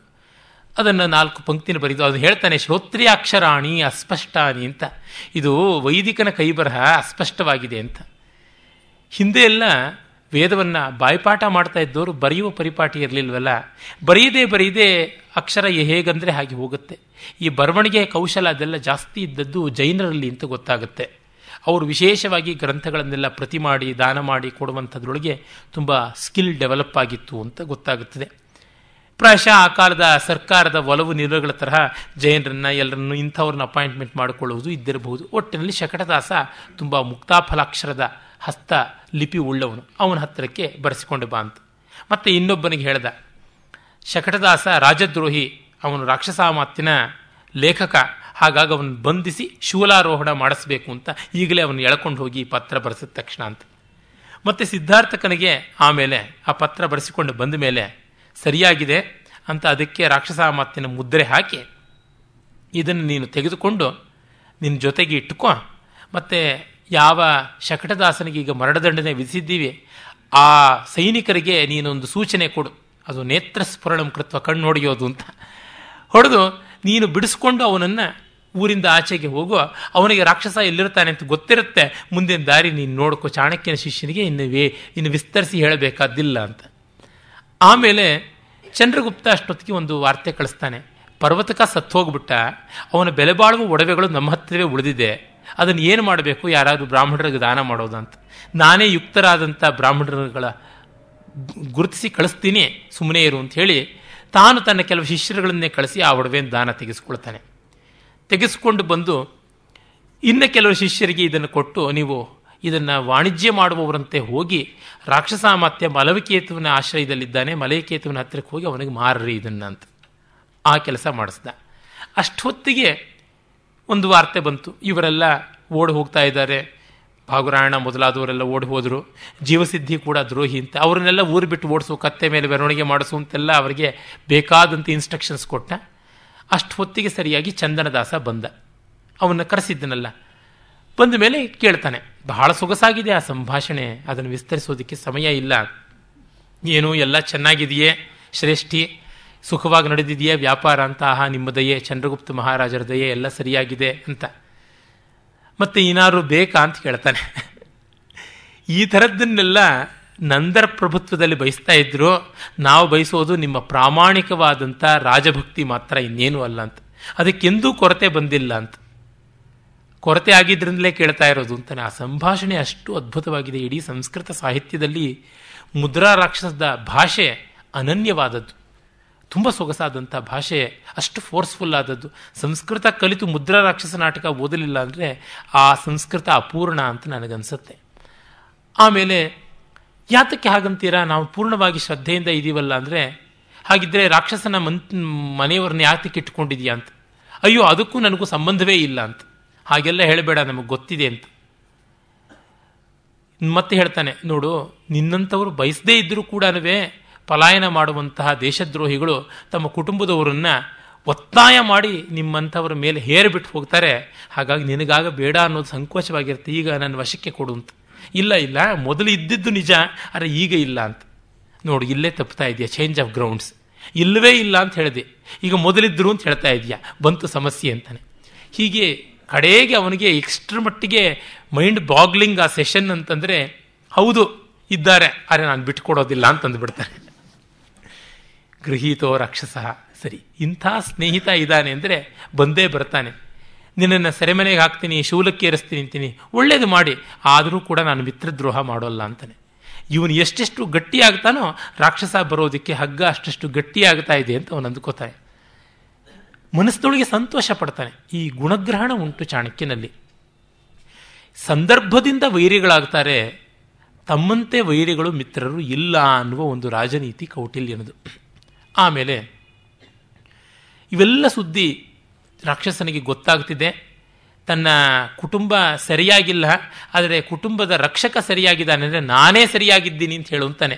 ಅವನು ಹಾವಾಡಿಗನ ವೇಷದಲ್ಲಿ ಅವನ ಗುಪ್ತಚರ ಬರ್ತಾನೆ, ಬಂದುಬಿಟ್ಟು ಈ ತರಹ ಚಂದ್ರದಾಸ ಸರಿಯಲ್ಲಿದ್ದಾನೆ ಅಂದರೆ ರಾಕ್ಷಸ ಏವ ಬದ್ಧ ಇತಿ ವದ ಅಂತಾನೆ, ರಾಕ್ಷಸನೇ ಸರಿಯಲ್ಲಿದ್ದಾನೆ ಅಂತ ಹೇಳು, ಅದಕ್ಕಿನ್ನೇನಿದೆ ಸಂಕೋಚ ಅಂತ. ಆ ಹೊತ್ತಿಗೆ ಸರಿಯಾಗಿ ಶಕಟದಾಸನೂ ಶೂಲಕ್ಕೆ ಏರದ ಅನ್ನುವ ಸುದ್ದಿ ಬಂದು ಬಹಳ ದುಃಖ ಪಡ್ತಾನೆ. ಆದರೆ ಶಕಟದಾಸ ಸಿದ್ಧಾರ್ಥಕ ಅನ್ನುವ ಚಾಣಕ್ಯನ ಶಿಷ್ಯನಿಂದ ವಿಮೋಚಿತನಾಗಿ, ಆದರೆ ಅವನು ಚಾಣಕ್ಯನ ಶಿಷ್ಯ ಅಂತ ಗೊತ್ತಿಲ್ಲ, ಬಂದಿದ್ದಾನೆ. ಅದನ್ನು ನೋಡಿ ಸಿಕ್ಕಾಪಟ್ಟೆ ಸಂತೋಷ ರಾಕ್ಷಸನಿಗೆ. ಹಬ್ಬ ಸಾವಿನಿಂದ ಬಂದಿಯಲ್ಲ ಅಂತ ಹೇಳಿ ತಾನು ಧರಿಸಿದ ಒಡವೆಗಳನ್ನೆಲ್ಲ ಅವನಿಗೆ ಗಿಫ್ಟ್ ಕೊಟ್ಟುಬಿಡ್ತಾನೆ. ಶಕಟದಾಸನ ರಕ್ಷಣೆ ಮಾಡಿದ ಸಿದ್ಧಾರ್ಥಕನಿಗೆ, ಸಿದ್ಧಾರ್ಥಕ ಹೆಸರು ನೋಡಿ ಯಾವನು ಅರ್ಥವನ್ನು ಸಿದ್ಧ ಮಾಡಿ ಕೊಡ್ತಾನೋ ಅವನು ಸಿದ್ಧಾರ್ಥಕ ಅಂತ. ಅವನು ತಕ್ಷಣವೇ ಅವನು ಮುದ್ರೆ ಉಂಗುರ ಇಟ್ಕೊಂಡಿರ್ತಾನೆ. ಈ ಒಡವೆನೆಲ್ಲ ತೆಗೆದುಕೊಂಡು ಗಂಟು ಕಟ್ಟಿ ಆ ಗಂಟಿನ ಮೇಲೆ ರಾಕ್ಷಸನ ಮುದ್ರೆಯ ಉಂಗುರದ ಮುದ್ರೆಯನ್ನು ಹಾಕ್ತಾನೆ. ಅದನ್ನು ನೋಡಿದ ತಕ್ಷಣ ರಾಕ್ಷಸ, ಇದು ನನ್ನ ಮುದ್ರೆ ಉಂಗುರ ನಿನಗೆಲ್ಲಿಂದ ಸಿಕ್ತು ಅಂದರೆ, ಏನಿಲ್ಲ ಚಂದನದಾಸನ ಮನೆ ಮುಂದೆ ಬಿದ್ದಿತ್ತು, ನನಗೆ ಯಾವಾಗಲೂ ಸಿಕ್ತು, ತೆಗೆದುಕೊಂಡು ಬಂದೆ, ಇದು ನಿಮ್ಮದ, ನೀವೇ ಇಟ್ಕೊಳ್ಳಿ ಅಂತಾನೆ. ಅಲ್ಲಿ ರಾಕ್ಷಸ ತಪ್ಪು ಮಾಡ್ದ, ಬಳಸಿರ್ತಕ್ಕಂಥ ಮುದ್ರೆ ಉಂಗುರವನ್ನು ಬಳಸೋದು ಪ್ರಮಾದಕಾರಿ ಅಂತ ತಿಳ್ಕೊಳ್ಳಿಲ್ಲ. ಅವನು ಶಕಟದಾಸನ ಕೊಟ್ಟು ಈ ಮುದ್ರೆ ಉಂಗುರ ಇಟ್ಟುಕೊಂಡು ನೀನು ವ್ಯವಹಾರ ಮಾಡು ಅಂತಾನೆ. ಆಮೇಲೆ ಇವನು ಈ ಒಡವೆಯನ್ನು ನಾನು ಇಟ್ಕೊಳ್ಬಹುದಲ್ವಾ ಅಂದರೆ, ಇಟ್ಕೋ ತೊಂದರೆ ಇಲ್ಲ ಅಂತಾನೆ. ಆ ಒಡವೆ ಮತ್ತು ಮೊದಲೇ ಅವನ ಮುದ್ರೆ ಅಂಕಿತವಾದಂಥ ಪತ್ರ ಇರುತ್ತಲ್ಲ ಅದನ್ನು ತಾನು ತನ್ನಂತೆ ಜೋಪಾನವಾಗಿ ಇಟ್ಟುಕೊಳ್ತಾನೆ. ಇತ್ತ ಕಡೆ ಈ ಒಡವೆಯನ್ನು ಮಾರೋದಕ್ಕೆ ಹೋದವರು ಚಾಣಕ್ಯನ ಶಿಷ್ಯರು ಅವರು ಬರ್ತಾರೆ. ಅದೇ ಹೊತ್ತಿಗೆ ಮಲೈಕೇತು ರಾಕ್ಷಸನ್ನು ಕರೆದು, ನೀವು ನಮ್ಮ ನಮ್ಮ ಸೈನ್ಯವನ್ನೆಲ್ಲ ಸಜ್ಜು ಮಾಡಿಕೊಂಡು ಬೇರೆ ಬೇರೆ ರಾಜರುಗಳು ಕಾಶ್ಮೀರದಿಂದ ಕಾಮರೂಪದಿಂದ ಎಲ್ಲ ಬಂದಿರತಕ್ಕಂಥ ಕೌಲೂತ ವರ್ಮ, ಚಿತ್ರಕೇತು ಮೊದಲಾದ ರಾಜರುಗಳ ಜೊತೆಯಲ್ಲಿ ಚಂದ್ರಗುಪ್ತನನ್ನು ಎದುರಿಸೋದಕ್ಕೆ ಸಜ್ಜಾಗಬೇಕು, ಬನ್ನಿ ಮಂತ್ರಾಲೋಚನೆಗೆ ಅಂತ ಕರೀತಾನೆ. ಹೋಗ್ತಾನೆ ರಾಕ್ಷಸ. ರಾಕ್ಷಸ ಮಾತಿನ ಬಗ್ಗೆ ಮಲೈಕೇತು ಗೌರವ, ತುಂಬ ಮೇಧಾವಿ, ತನ್ನ ತಂದೆಯ ಸಾವಿಗೆ ಪ್ರತೀಕಾರ ತಾನು ಮಾಡೋದಕ್ಕೆ ದೊಡ್ಡ ಇಂಟೆಲೆಕ್ಚುಯಲ್ ಸಪೋರ್ಟ್ ಆಗಿ ಬಂದಿದ್ದಾನೆ ಅಂತ. ಆದರೆ ಅವನು ಸದಾ ಅಳ್ತಾ ಇರ್ತಾನೆ, ಸತ್ವದಂಥ ರಾಜರುಗಳನ್ನೇ ಜ್ಞಾಪಿಸ್ಕೊಳ್ತಾ ಇರ್ತಾನೆ. ಚಾಣಕ್ಯ ಹೇಳ್ತಾನೆ, ಇದ್ದವರನ್ನೇ ಗೌರವಿಸೋದು ಕಷ್ಟ, ಅದು ಸ್ಥಾನದಲ್ಲಿಲ್ಲ ಅಂದರೆ ಗೌರವಿಸೋದೇ ಇಲ್ಲ. ಆದರೆ ರಾಕ್ಷಸ ಸತ್ವೋದವರನ್ನು ನೆನೆಸಿಕೊಂಡು ನೆನೆಸಿಕೊಂಡು ಅವರಿಗೆ ನಿಯತ್ತಾಗಿದ್ದಾನೆ ಅಂದರೆ ಇವನ ನಿಯತ್ತು ದೊಡ್ಡದು, ಆದರೆ ಅದು ಇರುವ ಜಾಗ ಸರಿ ಇಲ್ಲ. ಅಂದರೆ it's intensity is correct but magni magnitude is wrong magnitude is correct but the direction is wrong. It is a vector quantity, as a scalar quantity is it's good. ಅದನ್ನು ವೆಕ್ಟಾರ್ ಕ್ವಾಂಟಿಟಿಯಾಗಿ ಮಾಡುವಾಗ ಡೈರೆಕ್ಷನ್ ಬದಲಾಯಿಸಬೇಕು. ಅಂದರೆ ರಾಕ್ಷಸನ ಶ್ರದ್ಧೆ ನವನಂದರಲ್ಲಿರೋದನ್ನು ರಾಷ್ಟ್ರಕ್ಕೆ ಬದಲಾಯಿಸಿಬಿಟ್ರೆ ಎಲ್ಲ ಸರಿಯಾಗುತ್ತೆ ಅಂತ. ಅದೊಂದು ಸಣ್ಣ ಆಪರೇಷನ್ ಮಾಡಬೇಕಾಗಿದೆ. ಆ ಕಾರಣ ಇವನು ದೊಡ್ಡವನು ಅಂತ ಮೆಚ್ಚಿಕೊಂಡಿದ್ದಾನೆ. ಅವನನ್ನು ಹಾಗೆಯೇ ಹಿಡಿಬೇಕು ಅನ್ನೋದು ಅವನ ತಂತ್ರ, ಕೊಲ್ಲುವುದೇನು ದೊಡ್ಡ ವಿಷಯ ಅಲ್ಲ ಅಂತ. ಇಲ್ಲಿ ನಾವು ಚಾಣಕ್ಯನ ಜೊತೆಯಲ್ಲಿ ಅರ್ಥಶಾಸ್ತ್ರದ ತಂತ್ರವನ್ನು ಗಮನಿಸಬೇಕು. ಅಯೋಗ್ಯ ಪುರುಷೋ ನಾಸ್ತಿ, ಯೋಗ್ಯನಲ್ಲದ ವ್ಯಕ್ತಿ ಇಲ್ಲ, ಅವನನ್ನು ಸರಿಯಾದ ಜಾಗದಲ್ಲಿ ಇಡಬೇಕು. ಯೋಜಕಸ್ತತ್ರ ದುರ್ಲಭ, ಅದನ್ನು ಯೋಜಕಸ್ತತ್ರ ಸುಲಭ ಅಂತ ಮಾಡಬೇಕು ಅನ್ನೋದು ಅರ್ಥಶಾಸ್ತ್ರದ ಉದ್ದೇಶ. ಹಾಗಾಗಿ ಮಲೈಕೇತುವಿಗೆ ರಾಕ್ಷಸನ ಬಗ್ಗೆ ತುಂಬ ಗೌರವಕ್ಕೆ ಕಾರಣ ಉಂಟೇ ಉಂಟು. ಆದರೆ ಅವನು ತನ್ನ ಅಳಿದ ಪ್ರಭುಗಳನ್ನೇ ನೆನೆಸಿಕೊಂಡು ಗೋಳಾಡ್ತಾನಲ್ಲ, ಸಂತೋಷವಾಗಿಲ್ಲವಲ್ಲ ಅಂತ ಪಾಪ ತುಂಬ ಕನ್ಸರ್ನ ಆತನಿಗೆ, ಕಾತರ. ಬಂದಾಗ ನೀವು ನೋಡಿ ಅಲಂಕಾರ ಮಾಡಿಕೊಂಡಿಲ್ಲ, ಒಡವೆ ಧರಿಸ್ಕೊಂಡಿಲ್ಲ, ಚೆನ್ನಾಗಿರುವಂಥ ಒಡವೆಗಳನ್ನು ಹಾಕ್ಕೊಳ್ಬೇಕು ಅಂತೆಲ್ಲ ಹೇಳ್ತಾನೆ. ಆಯಿತು ಹಾಕ್ಕೊಳ್ತೀನಿ ಪರವಾಗಿಲ್ಲ ಅಂತೆಲ್ಲ ಹೇಳ್ತಾನೆ. ಆಮೇಲೆ ಬರ್ತಾನೆ. ಬಂದಾಗ ಈ ಒಡವೆಗಳು ಮಾರದವರು ಕಾಣಿಸ್ತಾರೆ. ತನ್ನ ಬಿಡದಿಗೆ ಬಂದಾಗ ಒಡವೆ ಮಾರೋರು ಕೊಡ್ತಾರೆ, ಚೆನ್ನಾಗಿದೆ ಅಂತ ತಗೋತಾನೆ. ಅದು ಮಲೈಕೇತುವಿನ ತಂದ ತಂದೆ ಪರ್ವತಕನ ಒಡವೆ ಅಂತ ಅವನಿಗೆ ಗೊತ್ತಿಲ್ಲ. ಅವನಿಗೆ ಹೇಗೆ ಗೊತ್ತಾಗಬೇಕು? ಅದನ್ನು ಹಾಕ್ಕೊಳ್ಳೋಣ ಅಂತ ಎತ್ತಿಟ್ಕೊಳ್ತಾನೆ. ಇತ್ತ ಕಡೆ ಜೀವಸಿದ್ಧಿ ಕೂಡ ದೇಶಭ್ರಷ್ಟನಾಗಿ ಇಲ್ಲಿಗೆ ಬರ್ತಾನೆ. ಅವನು ಚಾಣಕ್ಯನ ಶಿಷ್ಯನೇ ಆಯ್ತಲ್ಲ. ಅವನು ಇವರಿಗೆ ಹೋಗೋದಕ್ಕೆ ಯಾವತ್ತು ವಿಜಯಪ್ರಸ್ಥಾನ ಅಂತ ಮುಹೂರ್ತ ಇಟ್ಟುಕೊಡ್ತಾನೆ, ಅದಕ್ಕಾಗಿ ಅವನು ಬಂದಿರ್ತಾನೆ. ಅದೆಲ್ಲ ಚಂದ್ರಗುಪ್ತನಿಗೆ ರವಾನೆ ಆಗ್ತಾ ಇರುತ್ತೆ, ಆ ಸುದ್ದಿ ಎಲ್ಲ ಸಂದೇಹವೇ ಇಲ್ಲ. ಇತ್ತ ಕಡೆ ಚಾಣಕ್ಯನ ಮತ್ತು ಚಂದ್ರಗುಪ್ತರ ನಡುವೆ ವೈರ ಬರ್ತಾ ಇದೆ, ವೈಮನಸ್ಯ ಬರ್ತಾ ಇದೆ ಎನ್ನುವ ಸುದ್ದಿ, ಸುಳ್ಳು ಸುದ್ದಿ ಇವನಿಗೆ ಬರುತ್ತೆ, ರಾಕ್ಷಸನಿಗೆ. ಅದನ್ನು ಇನ್ನಷ್ಟು ಹೆಚ್ಚು ಮಾಡಬೇಕು ಅನ್ನೋದ್ರೊಳಗೆ ಇರ್ತಾನೆ. ರಾಕ್ಷಸನ ಊಹೆ ಏನಂದರೆ, ಅಧಿಕಾರವನ್ನು ಪಡ್ಕೊಳ್ಳೋದಕ್ಕೆ ಮುನ್ನ ಎಲ್ಲ ಸಂಘಟಿತರಾಗಿರ್ತಾರೆ, ಅಧಿಕಾರ ಬಂದ ಮೇಲೆ ಕಚ್ಚಾಡ್ತಾರೆ ಅಂತ. ನಾವು ಜನತಾದಳದ ಕಾಲದಿಂದ ನೋಡ್ತಾ ಇದ್ವಿ, ಜನತಾ ಕಾಲದಿಂದ ನೋಡ್ತಾ ಇದ್ವಿ, ಎಪ್ಪತ್ತೇಳನೇ ಇಸ್ವಿಯಿಂದ ಯಾವ ತರಹ ಜಗಳ ಆಡ್ತಾರೆ ಅಂತ. ಅಧಿಕಾರ ಬಂದ ಮೇಲೆ ಎಲ್ಲ ಪಾರ್ಟಿನವ್ರಿಗೂ ವೈರ ವೈಮನಸ್ಯ ಬಂದುಬಿಡುತ್ತೆ. ಹಾಗಾಗಿ ಪ್ರಾಪ್ತಿ ಸ್ಥಾನವಾದ ಮೇಲೆ ಅವ್ರು ಏನು ಮಾಡ್ತಾರೆ ಅನ್ನೋದು ನಮಗೆ ಊಹೆಗೆ ಸಿಗುವಂಥದ್ದು, ತಗಾದೆ ಮಾಡ್ತಾರೆ, ಆವಾಗ ನಾವು ಯುದ್ಧಕ್ಕೆ ಹೋಗೋಣ ಅಂತ.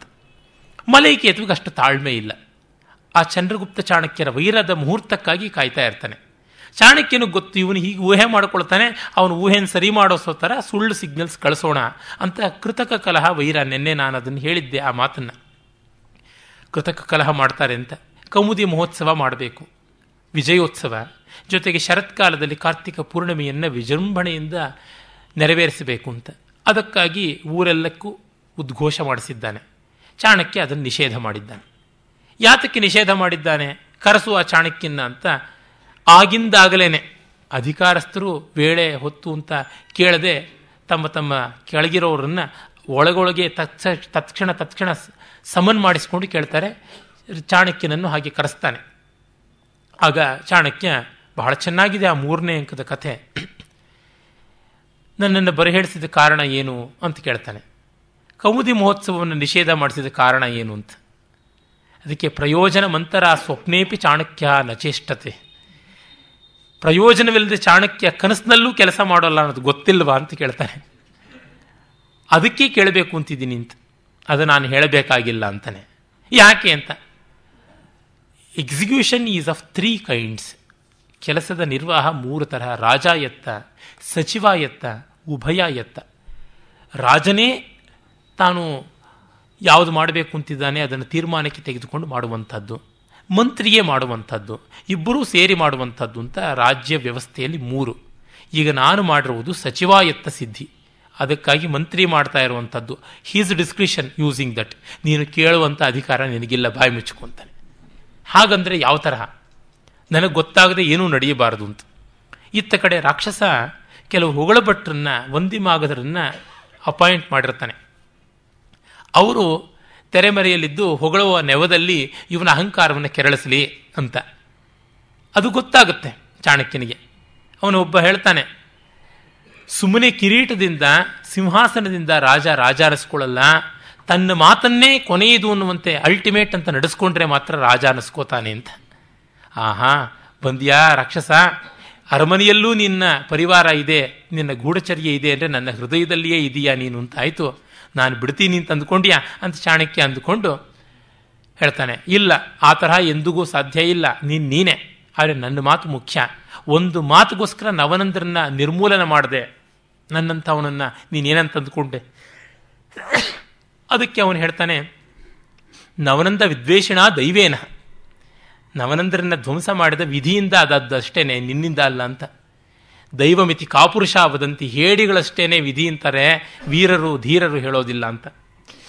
ಧೀರಾಹ ಅಕಿ ಅವಿಕತ್ತನಾಹ ಭವಂತಿ, ಧೀರರು ತಮ್ಮನ್ನು ತಾವೇ ಹೊಗಳ್ಕೊಳ್ಳೋದಿಲ್ಲ ಅಂತಾನೆ. ತುಂಬ ಜಾಸ್ತಿ ಆಯಿತು ಚಂದ್ರಗುಪ್ತ ಅಂತ ದಬಾಯಿಸ್ತಾನೆ. ಆಮೇಲೆ ನೀವು ಮಾಡಿದ್ದು ನೋಡಿ, ಎಷ್ಟೆಲ್ಲ ಜನ ತಪ್ಪಿಸ್ಕೊಂಡು ಹೋದರು, ಭಾಗುರಾಯಣ ತಪ್ಪಿಸ್ಕೊಂಡು ಹೋದ ಎಲ್ಲ ಅಂತ. ಅದು ಯಾತಕ್ಕೆ ಕೌಮುದಿ ಮಹೋತ್ಸವ ನಿಷೇಧ ಮಾಡಿದ್ದು ಯಾತಕ್ಕೆ ಅಂತ ಮತ್ತೆ ಬರುತ್ತೆ. ಈಗ ಯುದ್ಧದ ಪ್ರಮಾದ ಉಂಟು. ಯುದ್ಧದ ಪ್ರಮಾದದಲ್ಲಿ ಮೈ ಮರೆತು ಕುಡಿದು ಕುಣಿದು ಕುಪ್ಪಳಿಸಿ ಜನ ಎಲ್ಲನೂ ಇದ್ದರೆ ಏನಾಗುತ್ತೆ ಅಂತ. ಈ ತರಹ ಪ್ರಮಾದ ಯಾತಕ್ಕೆ ಬಂತು? ನೀವೇ ತಾನೇ ರಾಕ್ಷಸ ಓಡೋಗೋದಕ್ಕೆ ಬಿಟ್ರಿ, ಅವನು ಯಾತಕ್ಕೆ ಸೆರೆ ಹಿಡಿಯಲಿಲ್ಲ, ಯಾತಕ್ಕೆ ಕೊಲ್ಲಲಿಲ್ಲ? ಒಂಬತ್ತು ಜನ ಮಹಾಸೇನಾಪತಿಗಳು ಓಡ ಹೋಗೋದಕ್ಕೆ ಬಿಟ್ರಿ, ಎಲ್ಲರೂ ಕೂಡ ನಮಗೆ ವೈರಿಗಳಾಗುವಂತೆ ಮಾಡಿದ್ರಿ, ಅದು ನಿಮ್ಮ ಆಳ್ವಿಕೆಯ ಲೋಪ ಅಲ್ವಾ, ದೋಷ ಅಲ್ವಾ, ಮಿತಿ ಅಲ್ವಾ ಅಂತ ಕೇಳ್ತಾನೆ. ಇಲ್ಲ, ಅವರನ್ನು ಸುಮ್ಮನೆ ಬಿಡೋದಕ್ಕೆ ಕಾರಣ ಉಂಟು. ಪರ್ವತಕನನ್ನು ಕೊಂದುವೆ ವಿಷಕನ್ಯಾ ಪ್ರಯೋಗ ಮಾಡಿ, ಆದರೆ ವಿರೋಚನನ್ನು ಇನ್ನೊಂದು ರೀತಿಯಲ್ಲಿ ಕೊಲ್ಲಬೇಕಾಯಿತು. ಮಲೈಕೇತುವನ್ನು ಉಳಿಸ್ಕೊಂಡಿದ್ರೆ ಅವನನ್ನು ಕೊಲ್ಲಬೇಕು, ಅವನನ್ನು ಕೊಂದು ಬಿಟ್ಟರೆ ಇಡೀ ಆ ದೇಶವೇ ವಿರೋಧ ಆಗಿಬಿಡುತ್ತೆ. ಅದಕ್ಕಾಗಿ ಇದು ಆಕಸ್ಮಿಕ ಅಂತ ಮಾಡಿದ್ವಿ. ಈ ಒಂದು ವಿಷಕನ್ಯಾ ಪ್ರಯೋಗ ಮಾಡಿದ್ದು ರಾಕ್ಷಸ ಮಾತ್ಯ ನಾವಲ್ಲ ಅಂತ ಅವನ ಮೇಲೆ ಹಾಕಿದ್ವಿ. ಹಾಗಾಗಿ ಮಲೈಕೇತು ಹೋದಾಗ ಕೊಲ್ಲದೆ ಅವನನ್ನು ಬಿಡುವಂಥದ್ದು ಅನಿವಾರ್ಯವಾಯಿತು. ಅದನ್ನು ಹೋಗಲಿಂತಲೇ ಭಾಗುರಾಯಣನ ಕಳಿಸಿದ್ವಿ. ಆದರೆ ಭಾಗುರಾಯಣ ದ್ರೋಹ ಮಾಡಿಬಿಟ್ನಲ್ಲ, ನಾವು ಕನಸ್ಕೊಂಡಿದ್ವ ಅವನು ದ್ರೋಹ ಮಾಡ್ತಾನೆ ಅಂತ, ಅದೂ ನೀವು ಊಹೆ ಮಾಡಬೇಕಾಗಿತ್ತಲ್ವ. ಸರಿ, ಶಕಟದಾಸ ಯಾತಕ್ಕೆ ತಪ್ಪಿಸ್ಕೊಂಡು ಹೋದ?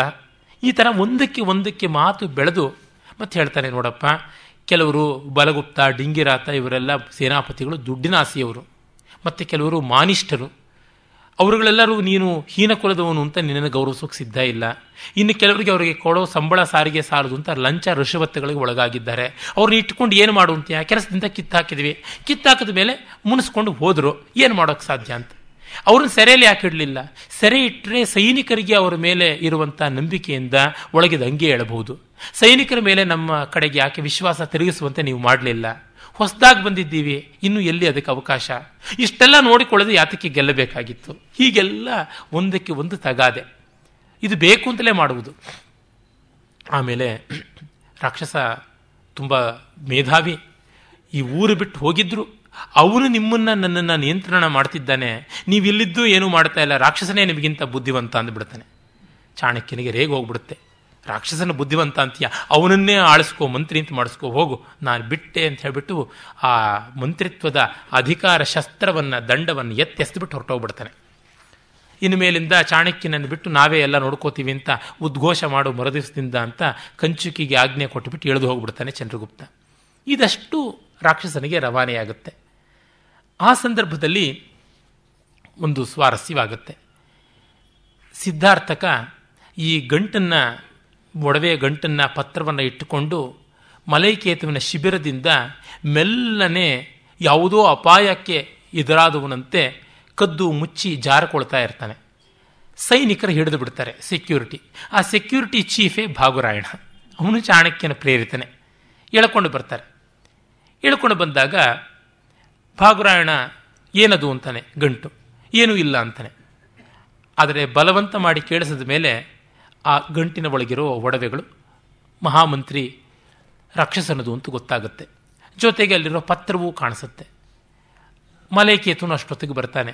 ಪತ್ರದಲ್ಲಿ ಏನಿರುತ್ತೆ, ನೀನು ಕಳಿಸಿಕೊಟ್ಟ ಒಡವೆಗಳು ತಲುಪಿದವು, ನಾನು ಕೂಡ ಪ್ರತಿಕ್ರಿಯೆಯಾಗಿ ಈ ಮೂರು ಒಡವೆ ಕೊಡ್ತಾ ಕೊಡ್ತಾ ಇದ್ದೀನಿ, ನಾನಿಲ್ಲಿ ನೆಲೆಯಾಗಿದ್ದೀನಿ, ಇಲ್ಲಿ ಕೆಲವರು ನಮ್ಮ ಸಹಾಯಕ್ಕೆ ಬಂದವರು, ಕೆಲವರು ವೈರಿಯ ಆನೆಗಳನ್ನು, ಇನ್ನು ಕೆಲವರು ವೈರಿಯ ಸೈನ್ಯವನ್ನು, ಇನ್ನು ಕೆಲವರು ವೈರಿಯ ಬೊಕ್ಕಸವನ್ನು, ಮತ್ತು ಕೆಲವರು ವೈರಿಯ ನೆಲವನ್ನು ಕೇಳ್ತಾ ಇದ್ದಾರೆ, ಅವ್ರಿಗೆ ಅಷ್ಟೆಷ್ಟು ಕೊಡ್ತೀನಿ ಎಂದಿದ್ದೀನಿ, ಇನ್ನು ಉಳಿದಂತೆ ಎಲ್ಲ ಕ್ಷೇಮ ಅಂತ. ಅದು ಏನು, ಮಲೈಕೇತು ರಾಕ್ಷಸರಿಗೆ ಅಲೀಸಾಗಿ ಸಪೋರ್ಟಾಗಿ ಬಂದಂಥ ಬೇರೆ ಬೇರೆ ರಾಜರುಗಳು ಮಲೈಕೇತುವಿನ ಬೊಕ್ಕಸವನ್ನು ಕೆಲವರು, ಗಜ ಸೈನ್ಯವನ್ನು ಕೆಲವರು, ಅಶ್ವಾದಿ ಸೈನ್ಯವನ್ನು ಕೆಲವರು, ಮತ್ತು ರಾಜ್ಯವನ್ನು ಕೆಲವರು ಕೇಳ್ತಾ ಇದ್ದಾರೆ ಅಂತ ಅರ್ಥ. ಮತ್ತು ನೀನು ತಲುಪಿಸಿದ ಒಡವೆ ನನಗೆ ಸೇರಿತು ಅನ್ನೋದು ಪರ್ವತಕನ ಒಡವೆಗಳು ಅಂತ ಅದು ಸಂದರ್ಭದಿಂದ ಗೊತ್ತಾಗಬೇಕು. ಆಮೇಲೆ ಇದೇನು ಇದೆಲ್ಲ ಅಂತಾನೆ, ಇದು ರಾಕ್ಷಸ ಮಾತ್ರೇ ನನಗೆ ಚಂದ್ರಗುಪ್ತನಿಗೆ ತಲುಪಿಸೋದಕ್ಕೆ ಕೊಟ್ಟಿದ್ದು ಅಂತ ಅಂದುಬಿಡ್ತಾನೆ. ರಾಕ್ಷಸನ ಬರೆ ಹೇಳು ಅಂತಾನೆ. ರಾಕ್ಷಸ ಬರ್ತಾನೆ. ಬಂದ ತಕ್ಷಣ ಏನಿದು ಈ ಥರ ಅನ್ಯಾಯ ಅಂತಾನೆ. ಎಂಥದ್ದು ಅಂತಂದರೆ ಪತ್ರ. ಇಲ್ಲ, ಇವನು ನನಗೆ ಸಂಬಂಧಪಟ್ಟವನೇ ಅಲ್ಲ, ಏನೋ ಶಕಟದಾಸನ ಬಿಡಿಸ್ಕೊಂಡು ಬಂದ ಅಂತ ಈ ಥರ ದ್ರೋಹ ಮಾಡ್ತಾನೆ ಅಂತ ಗೊತ್ತಿಲ್ಲ ಅಂತ. ಆಗ ಭಾಗುರಾಯಣ, ನಿಜ ಇರಬಹುದು, ಈ ಅಕ್ಷರ ಶಕಟದಾಸ ಬರೆದಿದ್ದೇ ಹೌದಾ ಅಂತ. ರಾಕ್ಷಸ ಹೇಳ್ಬಿಡ್ತಾನೆ, ಇದೇನಾದರೂ ಶಕಟದಾಸನೇ ಬರೆದಿದ್ದೇ ಹೌದಾ, ಅದು ಪಕ್ಷದಲ್ಲಿ ನಾನೇ ಬರೆದಂತೆ ಈ ಪತ್ರ ಒಪ್ಕೋತೀನಿ ಅಂತಾನೆ. ಅವನಿಗೆ ಶಕಟದಾಸನ ಮೇಲೆ ಅಂಥ ಫೈತು. ಬೇಕು ಅಂತಲೇ ಭಾಗುರಾಯಣ ಆ ಪ್ರಸ್ತಾವ ತರ್ತಾನೆ. ಹಾಗಿದ್ದರೆ ಶಕಟದಾಸನ ಕೈಬರಹನ ತೆಗೆದುಕೊಂಡು ಬನ್ನಿ, ಇದನ್ನು ಹೋಲಿಸೋಣ ಅಂತಾನೆ. ಅವನು ಎಲ್ಲೋ ಕೂತಿರ್ತಾನೆ ರಾಕ್ಷಸನ ಆಫೀಸ್ನಲ್ಲಿ. ಅಲ್ಲಿಂದ ಬರೆಸ್ಕೊಂಡು ಬರ್ತಾರೆ. ಎರಡಕ್ಕೂ ಟ್ಯಾಲಿ ಆಗುತ್ತೆ. ಶಕಟದಾಸನನ್ನೂ ಚಾಣಕ್ಯ ವಶ ಮಾಡಿಕೊಂಡ, ಹಾಗಿದ್ದರೆ ಮುಗೀತು ನನ್ನ ಕಥೆ ಅಂತ ರಾಕ್ಷಸ ಅಂದ್ಕೋತಾನೆ. ಅಷ್ಟೊತ್ತಿಗೆ ಜಾಜಿಲಿ ಅಂತ ಒಬ್ಬ ಕಂಚುಕಿ, ಅವನು ಪರ್ವತಕನಿಗೆ ತುಂಬ ಆತ್ಮೀಯನಾಗಿದ್ದವನು, ಈಗ ಮಲೈಕೇತುವಿನ ಜೊತೆ ಇದ್ದ ವೃದ್ಧ, ಅವನು ಇವನ ಒಡವೆಗಳನ್ನು ನೋಡಿ ಅಯ್ಯೋ ಅಂತ ಅಂತಾನೆ.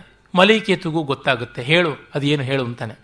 ಇದು ನಮ್ಮ ಯಜಮಾನರ ಒಡವೆಗಳಲ್ವಾ ಅಂತ. ಮಲೈಕೇತು, ಹೌದು, ತಂದೆ ಸತ್ತು ಹೋಗುವಾಗ ಹಾಕ್ಕೊಂಡಿದ್ದ ಒಡವೆಗಳು ಇಲ್ಲಿಗೆ ಹೇಗೆ ಬಂತು ಅಂತ. ಆಗ ರಾಕ್ಷಸ ಹೇಳ್ತಾನೆ, ಇಲ್ಲ, ಈಗಷ್ಟೇ ಯಾರೋ ಮಾರೋಕ್ಕೆ ಬಂದಿದ್ರು ಒಡವೆ ತೊಗೊಂಡೆ ಅಂತ. ಆಹಾ, ಚಂದ್ರಗುಪ್ತನಿಗೆ ಏನೂ ಗತಿ ಇಲ್ಲ ಅಲ್ವಾ, ದುಡ್ಡು ಈ ಒಡವೆ ನಿನಗೆ ಮಾರಿದ್ದಾನೆ ಅಲ್ವಾ ಅಂತಂತಾನೆ. ಅದು ಎಂಥದ್ದು, ಈ ಪತ್ರದಲ್ಲಿ ಇದೆಯಲ್ಲ ಅವನು ಕಳಿಸಿಕೊಟ್ಟಂಥ ಗಿಫ್ಟು, ನೀನು ಈ ಪೆಟ್ಟಿಗೆ ಒಳಗೆ ಗಿಫ್ಟನ್ನು ನಿನ್ನ ಒಡವೆ ಕಳಿಸ್ಕೊಟ್ಟಿದ್ದೀಯಾ, ನಾನು ನಿನಗೆ ಮೆಚ್ಚಿ ಕೊಟ್ಟಿದ್ದ ಒಡವೆನ ಚಂದ್ರಗುಪ್ತನಿಗೆ ಕೊಟ್ಟು ಕಳಿಸ್ತಿದ್ದೀಯಾ, ನಮ್ಮಪ್ಪ ಸತ್ತ ಮೇಲೆ ಅವನನ್ನು ಸಾಯಿಸಿ ಚಂದ್ರಗುಪ್ತ ತಗೊಂಡು ಬಂದಂಥ ಒಡವೆಗಳನ್ನು ನೀನು ಧರಿಸಿ ಮೆರೀತಾ ಇದೆಯಾ ನನ್ನೆದುರಿಗೆ, ಇದಕ್ಕಿಂತ ಒಂದು ಉಂಟ, ನೀನು ಬ್ರಾಹ್ಮಣ ಅಂತ ನೀನು ಕೊಲ್ಲದೆ ಬಿಡ್ತಾ ಇದ್ದೀನಿ, ಹೋಗು ಅಂತಾನೆ. ಪಾಪ ಅವನಿಗೇನೂ ಮಾಡೋಕ್ಕಾಗೋದಿಲ್ಲ. ಅದೇ ಸಂದರ್ಭದಲ್ಲಿ ಜೀವಸಿದ್ಧಿ ಅಲ್ಲಿಗೆ ಬರ್ತಾನೆ. ಅವನು ತಪ್ಪಿಸಿಕೊಂಡು ಹೋಗ್ತಾ ಇರ್ತಾನೆ. ಅವನನ್ನು ಹಿಡಿದಾಗ ಯಾತಕ್ಕೆ ಅಂದರೆ, ಏನಿಲ್ಲ, ಒಂದು ಪ್ರಮಾದಕಾರಿಯಾದಂಥ ಸಂಗತಿಯನ್ನು ಸೆಕ್ಯೂರಿಟಿಗಿದ್ದವನು ಭಾಗುರಾಯಣ ಅವನ ಹತ್ರ ಹೇಳ್ತಾ ಇದ್ದಾನೆ. ಪ್ರಮಾದಕಾರಿಯಾದ ಒಂದು ಕೆಲಸ ಮಾಡುವಂತಂದ ರಾಕ್ಷಸ, ಒಮ್ಮೆ ಮಾಡಿದ್ದು ಸಾಕು, ಇನ್ನೊಮ್ಮೆ ಬೇಡ ಅಂತ. ಏನದು ಅಂದರೆ, ಏನಿಲ್ಲ, ನಾನು ವಿಷಕನ್ಯೆಯನ್ನು ಸೃಷ್ಟಿ ಮಾಡಿದವನು, ಕೇಳಿದ ರಾಕ್ಷಸ ನಮ್ಮ ಚಂದ್ರಗುಪ್ತನಿಗೆ ಒಳ್ಳೆಯದಾಗಲಿ ಪರ್ವತಕನ ಮೇಲೆ ಪ್ರಯೋಗ ಮಾಡ್ತೀನಿ ಅಂತ. ಹಾಗಾಗಿ ಪರ್ವತಕನ ಮೇಲೆ ಪ್ರಯೋಗ ಮಾಡಿ ಪರ್ವತಕ ಸತ್ತ. ಈಗ ಅಂಥದ್ದೇ ಒಂದು ವಿಷಕನ್ಯೆಯನ್ನು ಮಾಡಿ ಮಲೈಕೇತು ಮೇಲೆ ಪ್ರಯೋಗ ಮಾಡು ಅಂತ ಕೇಳ್ತಿದ್ದಾನೆ. ನಾನು ಇನ್ನೆಷ್ಟು ಮಾಡಲಿ, ನನ್ನ ಕೈಯಲ್ಲಿ ಆಗೋಲ್ಲ, ರಾಕ್ಷಸನೂ ಬೇಡ ಪಿಶಾಚವೂ ಬೇಡ, ಎರಡೂ ಇಲ್ಲದೆ ಇರೋ ಜಾಗಕ್ಕೆ ಹೋಗೋಣ ಅಂತ ಬರ್ತಾ ಇದೆ, ದಾರಿ ಬಿಡು ಅಂತಾನೆ. ಅಯ್ಯೋ, ಜೀವಸಿದ್ಧಿನೂ ದ್ರೋಹಿನ ಅಂತ ರಾಕ್ಷಸನಿಗೆ. ಇನ್ನು ಎಲ್ಲ ಮುಗೀತು, ಹಾಗಿದ್ರೆ ಶತ್ರುಗಳು ನನ್ನ ಹೃದಯವನ್ನು ಆಕ್ರಮಿಸಿದರು ಅಂತ ಅವನು ಎಲ್ಲರಿಂದ ದೂರೀಕೃತನಾಗಿ ಬರ್ತಾನೆ. ಇದಿಷ್ಟು ಚಾಣಕ್ಯ ತಂತ್ರ. ಅವನತ್ಲಾಗಿ ಹೋದ ಮೇಲೆ ಮಲೈಕೇತು ಹೇಳ್ತಾನೆ, ನಮ್ಮ ಜೊತೆಗೆ ನಮ್ಮ ಪಕ್ಷಕ್ಕೆ ಬಂದು ಸೇರಿದ ರಾಜರುಗಳು ದ್ರೋಹಿಗಳು, ಅವರನ್ನೆಲ್ಲರನ್ನೂ ಅವರ ಶಿಬಿರಗಳಲ್ಲಿ ಅವರ ಅಂತಃಪುರಗಳಲ್ಲಿ ಅವರು ಇರುವಾಗಲೇ ಕೊಲಿಸಿಬಿಡಿ, ಹಾಗಿಂದ ಹಾಗೇನೆ ವಿಷ ಹಾಕಿಯೋ ಆಯುಧಗಳಿಂದಲೋ ಕೊಲಿಸಿಬಿಡಿ. ಆನೆ ಕೇಳಿದವನನ್ನು ಆನೆ ಕಾಲ ಕೆಳಗೆ ಕಟ್ಟಿಸಿ ತುಳಿಸಿ ಕೊಲಿಸಿ, ಬೊಕ್ಕಸವನ್ನು ಕೇಳಿದವನನ್ನು ವಿಷ ಕೊಟ್ಟು ಕೊಲಿಸಿ ಅಂತ ಹೀಗೆ ಒಬ್ಬೊಬ್ಬರಿಗೂ ಒಂದೊಂದು ಮಾಡಿಬಿಟ್ಟು ಕೊಲಿಸಿ ಅಂತಾನೆ. ಅದಾದ ಮೇಲೆ ಭಾಗುರಾಯಣನೇ ಮಲೈಕೇತುವನ್ನು ಸೆರೆ ಹಿಡಿದು ಬಿಡ್ತಾನೆ, ಬಂಗಾರದ ಕೋಳ ಹಾಕಿ ಸೆರೆ ಹಿಡಿದು ಬಿಡ್ತಾನೆ. ಇದೇನಿದು ಅಂದರೆ ಇದು ಚಾಣಕ್ಯನ ಆಜ್ಞೆ ಅಂತ ಹೇಳ್ತಾನೆ. ಅಯ್ಯೋ, ರಾಕ್ಷಸನಿಗೆ ನಾನು ಅನ್ಯಾಯ ಮಾಡಿದೆ, ನನಗಿದಾಯಿತು ಸರಿಯಾಗಿ ಅಂತ. ರಾಕ್ಷಸನಿಗೆ ಉಳಿದದ್ದು ಒಂದೇ ದಾರಿ. ತಾನೀಗ ತನ್ನ ಗೆಳೆಯ ತನಗಾಗಿ ಪ್ರಾಣ ಕೊಡ್ತಾ ಇರುವಂಥ ಚಂದನದಾಸನ ಬಿಡಿಸ್ಕೊಳ್ಬೇಕು. ಅದಕ್ಕಾಗಿ ಹೋಗ್ತಾನೆ. ಆಗ ಅವನು ವಧ್ಯ ಸ್ಥಳಕ್ಕೆ ಹೋಗಿ ಕತ್ತಿ ಹಿರಿದು ಯುದ್ಧ ಮಾಡಬಹುದು ಅಂತ ಒಂದು ಚಾಣಕ್ಯನ ಊಹೆ. ಆದರೆ ಕತ್ತಿಯನ್ನು ಹಿಡಿಯಬಾರ್ದು ಅಂತ. ಕತ್ತಿ ನವನಂದರ ಭಕ್ತಿಗೆ ಲಕ್ಷಣ, ಉಪಲಕ್ಷಣ. ಅವರಿಗಾಗಿ ತಾನು ಕಮಿಟೆಡ್ ಅಂತ ಕತ್ತಿ ಹಿಡಿದು ಪ್ರಮಾಣ ಮಾಡಿದ್ದಾನೆ. ಅವರು ಕೊಟ್ಟ ಕತ್ತಿಯನ್ನು ಬಿಸಾಕದಾಗ ಮಾತ್ರ ಆ ಪ್ರತಿಜ್ಞೆ ತೀರಿತು ಅಂತ ಅರ್ಥ. Then only has resigned officially from that party ಅಂತ. ಅದನ್ನು ಮಾಡಿಸಬೇಕು ಅಂತ ಚಾಣಕ್ಯನಿಗೆ ಅಪೇಕ್ಷೆ. ಅದಕ್ಕಾಗಿ ಸಿದ್ಧಾರ್ಥಕ ಅಂತ ಒಬ್ಬ ಶಿಷ್ಯ ಅವನನ್ನು ಕಳಿಸ್ತಾನೆ. ನೀನು ಹೋಗಿ ನೇಣು ಹಾಕ್ಕೊಳ್ಳುವಂತೆ ನಟನೆ ಮಾಡು, ರಾಕ್ಷಸ ಊರಿನ ಆಚೆನೇ ಬಂದಿದ್ದಾನೆ ಅಂತ ಸುದ್ದಿ ಬಂದಿದೆ, ಈ ಪಾಟಲಿಪುತ್ರದ ಆಚೆ, ನೀನು ಮಾಡು ಅಂತ. ಮುಂದೆನದು ಚಾಣಕ್ಯನ ಶಿಷ್ಯನಿಗೆ ವಿಸ್ತರಿಸಿ ಹೇಳಬೇಕಾಗಿಲ್ಲ ಅಂತ. ಅವರೆಲ್ಲ ಪ್ರತ್ಯುತ್ಪನ್ನ ಮತಿಗಳು, ಆಗಿಂದಾಗೇ they can structure their drama. ಅವನು ಅಷ್ಟು ದಿಕ್ಪಾಲಕರೇ, ಪಂಚಭೂತಗಳೇ, ನನಗೆ ಸದ್ಗತಿ ಕೊಡಿ, ಇದೋ ನಾನು ಸಾಯ್ತಾ ಇದ್ದೀನಿ ಅಂತ ನೇಣು ಹಾಕ್ಕೊಂಡು ಸಾಯೋದಕ್ಕೆ ಶುರು ಮಾಡ್ತಾನೆ. ಇನ್ನು ಎಲ್ಲಿಯೂ ಕೂಡ ಚಾಣಕ್ಯ ಅನ್ನುವ ಹೆಸರಿಲ್ಲದ ದೇಶದಲ್ಲಿ ನಾನು ಹುಟ್ಟುವಂತೆ ಆಗಲಿ ಅಂತ ಹೇಳಿಕೊಂಡು ಅಲ್ಲಿಗೆ ಬಂದಿದ್ದಂಥ ರಾಕ್ಷಸನಿಗೆ ಆ ಧ್ವನಿ ಕೇಳಿಸುತ್ತೆ. ಬಂದು ನೋಡ್ತಾನೆ, ಅಯ್ಯೋಯ್ಯೋ ಯಾತಕ್ಕಪ್ಪ ನೇಣು ಹಾಕೋತಿದೆಯಾ, ನಿಲ್ಲಿಸು ಅಂದರೆ, ಇಲ್ಲ ಇಲ್ಲ ನನ್ನ ಸ್ನೇಹಿತ ಸಾಯುವಾಗ ನಾನು ಇರಬಾರ್ದು ಅಂತಾನೆ. ಯಾರು ನಿನ್ನ ಸ್ನೇಹಿತ ಅಂತಾನೆ. ವಿಷ್ಣುದಾಸ ಅಂತ ಒಬ್ಬ ಅಗ್ನಿಪ್ರವೇಶ ಮಾಡ್ತಾ ಇದ್ದಾನೆ ಅಂತ. ಯಾತಕ್ಕೆ ಅವನಿಗೆ ಬಂದು ತೊಂದರೆ ಏನು ಅಂದರೆ, ಅವನಿಗೆ ತುಂಬ ಆತ್ಮೀಯನಾದ ಚಂದನದಾಸ ಸಾಯ್ತಾ ಇದ್ದಾನೆ, ಅವನು ಸಾಯೋದನ್ನು ತಾನು ನೋಡಬಾರ್ದು ಅಂತ ಅವನು ಇವನು ಬೆಂಕಿಗೆ ಬೀಳ್ತಾ ಇದ್ದಾನೆ. ಇವನು ಬೆಂಕಿಗೆ ಬೀಳೋ ಮುನ್ನುವೆ ನಾನು ಸ್ವರ್ಗದಲ್ಲಿ ಇಬ್ಬರಿಗೂ ರೆಡಿಯಾಗಿ ಇನ್ವೈಟ್ ಮಾಡೋದಕ್ಕೆ, ಸ್ವಾಗತಕ್ಕೆ ಸಿದ್ಧ ಇರಬೇಕು ಅಂತ ನೇಣು ಹಾಕೋತಾ ಇದ್ದೀನಿ ಅಂತಾನೆ. ನೋಡು, ನಿನ್ನ ಸ್ನೇಹಿತ ಬೆಂಕಿಗೆ ಬೀಳಬೇಕಾಗಿಲ್ಲ, ನಾನು ಚಂದನದಾಸನ ಕಾಪಾಡ್ತೀನಿ, ನೀನು ಯೋಚನೆ ಮಾಡಬೇಡ ಹೋಗು ಅಂತಾನೆ. ಹೇಗೆ ಅಂದರೆ, ಇದು ಕತ್ತಿ ಅಂತಾನೆ.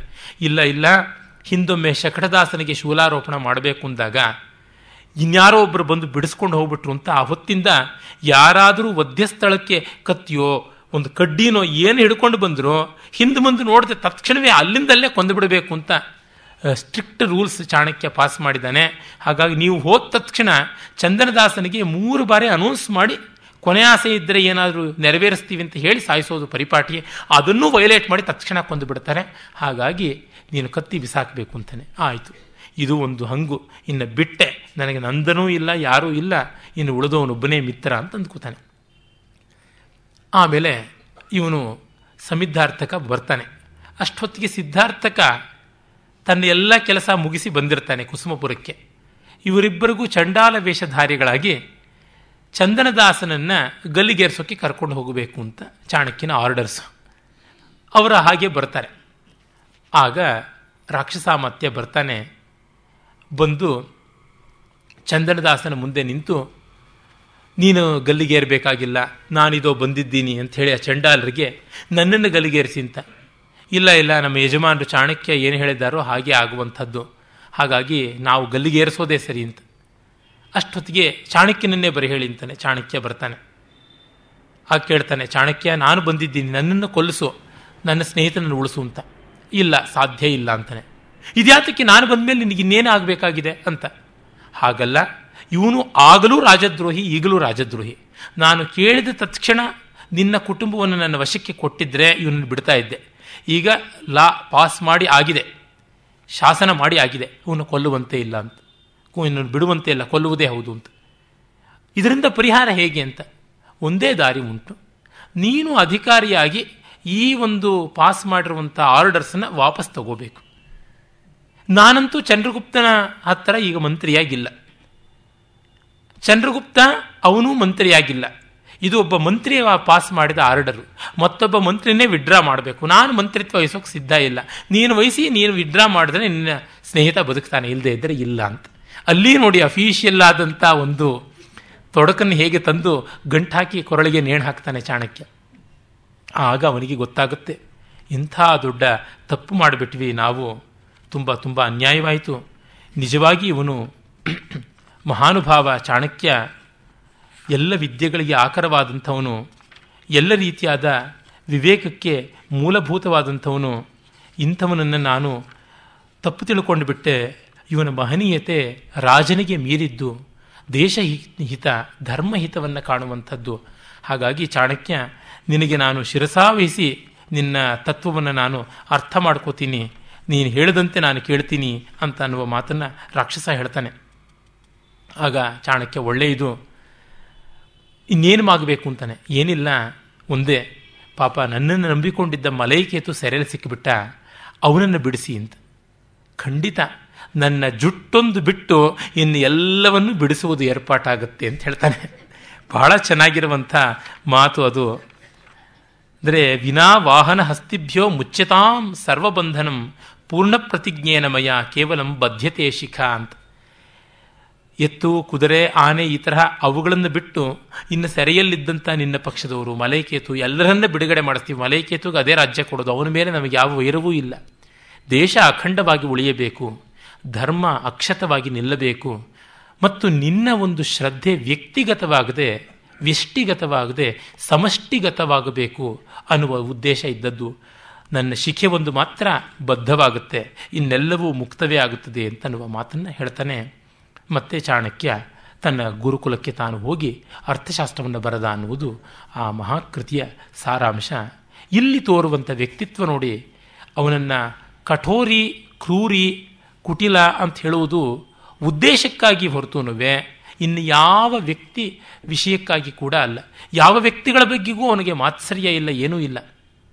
ಅಲ್ಲಿ ಬರುತ್ತೆ, ಅವನ ಶಿಷ್ಯರು ಜಯಘೋಷ ಮಾಡ್ತಾರೆ, ನವನಂದರನ್ನು ನಿರ್ಮೂಲನ ಮಾಡಿದವನು, ರಾಕ್ಷಸನ್ನು ಸೆರೆ ಹಿಡಿದವನು ಎಲ್ಲ ಅಂತ. ಇದೆಲ್ಲ ನಾನಲ್ಲಪ್ಪ, ಇದೆಲ್ಲವನ್ನು ಮಾಡಿದ್ದು ನಂದ ವಿದ್ವೇಷಿಯಾದ ದೈವ, ಧರ್ಮ ಪಕ್ಷಪಾತಿಯಾದ ಭಗವತ್ ಸ್ವರೂಪ ಮಾಡಿದ್ದು ನಾನಲ್ಲ ಅಂತನೋ ಮಾತನ್ನು ಹೇಳ್ತಾನೆ. ಅಂದರೆ ಚಾಣಕ್ಯನ ದೊಡ್ಡತನ ಇಲ್ಲಿ ಕಾಣಿಸುತ್ತೆ. ಈ ಒಂದು ಮನೋಧರ್ಮ, ಈ ಒಂದು ವ್ಯಕ್ತಿತ್ವ ಅರ್ಥಶಾಸ್ತ್ರವನ್ನು ನಿರ್ಮಾಣ ಮಾಡಿದೆ ಅನ್ನೋದಕ್ಕೆ ಸ್ಪಷ್ಟವಾದ ಉದಾಹರಣೆ, ದಾಖಲೆ, ಪುರಾವೆ ನಮಗೆ ಸಿಗುತ್ತೆ ಅರ್ಥಶಾಸ್ತ್ರದ ಸಮಬುದ್ಧಿ. ತನ್ನವರು ಪರರು ಅಂತ ಇಲ್ಲದೆ ಎಲ್ಲರಿಗೂ ಕೂಡ ಯುಕ್ತವಾಗಿ ಸಲ್ಲಿಸುವುದನ್ನೇ ಮಾಡ್ತಾನೆ. ಆ ಕಾರಣವೇ ಪ್ರಕೃತದ ರಾಜಪುತ್ರ ರಕ್ಷಣೆಯ ಭಾಗ ಯಾವುದಿದೆ ಅಲ್ಲಿ ನೋಡಿದ್ರೆ ಭಾರದ್ವಾಜ ಹೇಳ್ತಾನೆ, ಹುಟ್ಟಿದ ತತ್ ತಕ್ಷಣದಿಂದಲೂ ರಾಜಪುತ್ರರನ್ನ ಎಚ್ಚರಿಕೆಯಲ್ಲಿ ಇಡಬೇಕು, ಅವ್ರನ್ನ ಕೊಂದು ಬಿಡೋದೇನೆ ಒಳ್ಳೆಯದು ಅಂತ. ಯಾಕೆಂದರೆ ತಂದೆಗೆ ದ್ರೋಹ ಮಾಡಿಬಿಡ್ತಾರೆ ಎಷ್ಟೋ ಸರ್ತಿ ಮಕ್ಕಳು ಅಂತ. ಆದರೆ ವಿಶಾಲಾಕ್ಷ ಹೇಳ್ತಾನೆ, ನಿರಪರಾಧಿಗಳಾದ ಮಕ್ಕಳನ್ನು ಕೊಲ್ಲೋದ್ರೊಳಗೆ ಅರ್ಥ ಇಲ್ಲ, ಬೇಡ ಅಂತ. ಪರಾಶರ ಹೇಳ್ತಾನೆ, ಅವರನ್ನು ಊರಾಚೆ ಅಂದರೆ ಎಲ್ಲಿಯೋ ಕೆಲವು ಕಡೆ ರಿಸ್ಟ್ರಿಕ್ಟೆಡ್ ಪ್ಲೇಸಲ್ಲಿ ಸಿಂಪಲ್ ಇಂಪ್ರಿಸನ್ಮೆಂಟ್ ತರಹ ಹಾಗೆ ಮಾಡುವುದು ಅಂತ. ಆದರೆ ಪಿಶುನ ಅನ್ನುವ ಇವರೆಲ್ಲ ಅರ್ಥಶಾಸ್ತ್ರದ ಪೂರ್ವಾಚಾರ್ಯರುಗಳು, ಅವನು ಹೇಳ್ತಾನೆ ಹಾಗೆಲ್ಲ ಊರಾಚೆ ಇಟ್ಟರೆ ಅಥವಾ ಒಂದು ಕೋಟೆಯಲ್ಲಿಟ್ಟರೆ ಅಲ್ಲಿಂದ ಅವರು ಸಿವಿಲ್ ವಾರ್ಗೇನೆ ಆರಂಭ ಮಾಡ್ಬೋದು, ಅದಕ್ಕಾಗಿ ಯಾರಾದರೂ ಸಾಮಂತರ ಅಧೀನದಲ್ಲಿ ಬಿಡಬಹುದು ಅಂತ. ಆಗ ಕೌಣಪದಂತ ಅನ್ನುವ ಪೂರ್ವಾಚಾರ್ಯ ಹೇಳ್ತಾನೆ, ಸಾಮಂತರು ಈ ಮಕ್ಕಳನ್ನೆಲ್ಲ ದುರುಪಯೋಗ ಮಾಡಿಕೊಂಡು ಇವ್ರ ತಲೆ ಕೆಡಿಸಿಬಿಟ್ಟಿದ್ದನುವೆ ತಂದೆ ಮೇಲೆ ಮತ್ತೂ ವೈರ ಬರುವಂತೆ ಮಾಡಿ ಅವರೇ ಚಕ್ರವರ್ತಿಗಳಾಗಿಬಿಡ್ಬೋದು, ಅದು ಬೇಡ ಅಂತ ಹೇಳ್ಬಿಟ್ಟು. ಮತ್ತೆ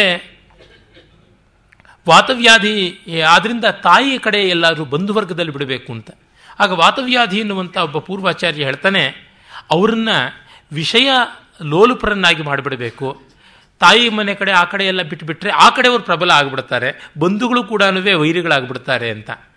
ಆದರೆ ಚಾಣಕ್ಯ ಹೇಳ್ತಾನೆ, ಕೊಲ್ಲುವುದಾಗಲಿ, ಈ ಥರ ಸಿಂಪಲ್ ಇಂಪ್ರಿಸನ್ಮೆಂಟ್ ಆಗಲಿ, ವಿಷಯ ಲಂಪಟನ್ನಾಗಿ ಮಾಡುವುದಾಗಲಿ, ಒಂದಕ್ಕಿಂತ ಒಂದು ಕೇಡು.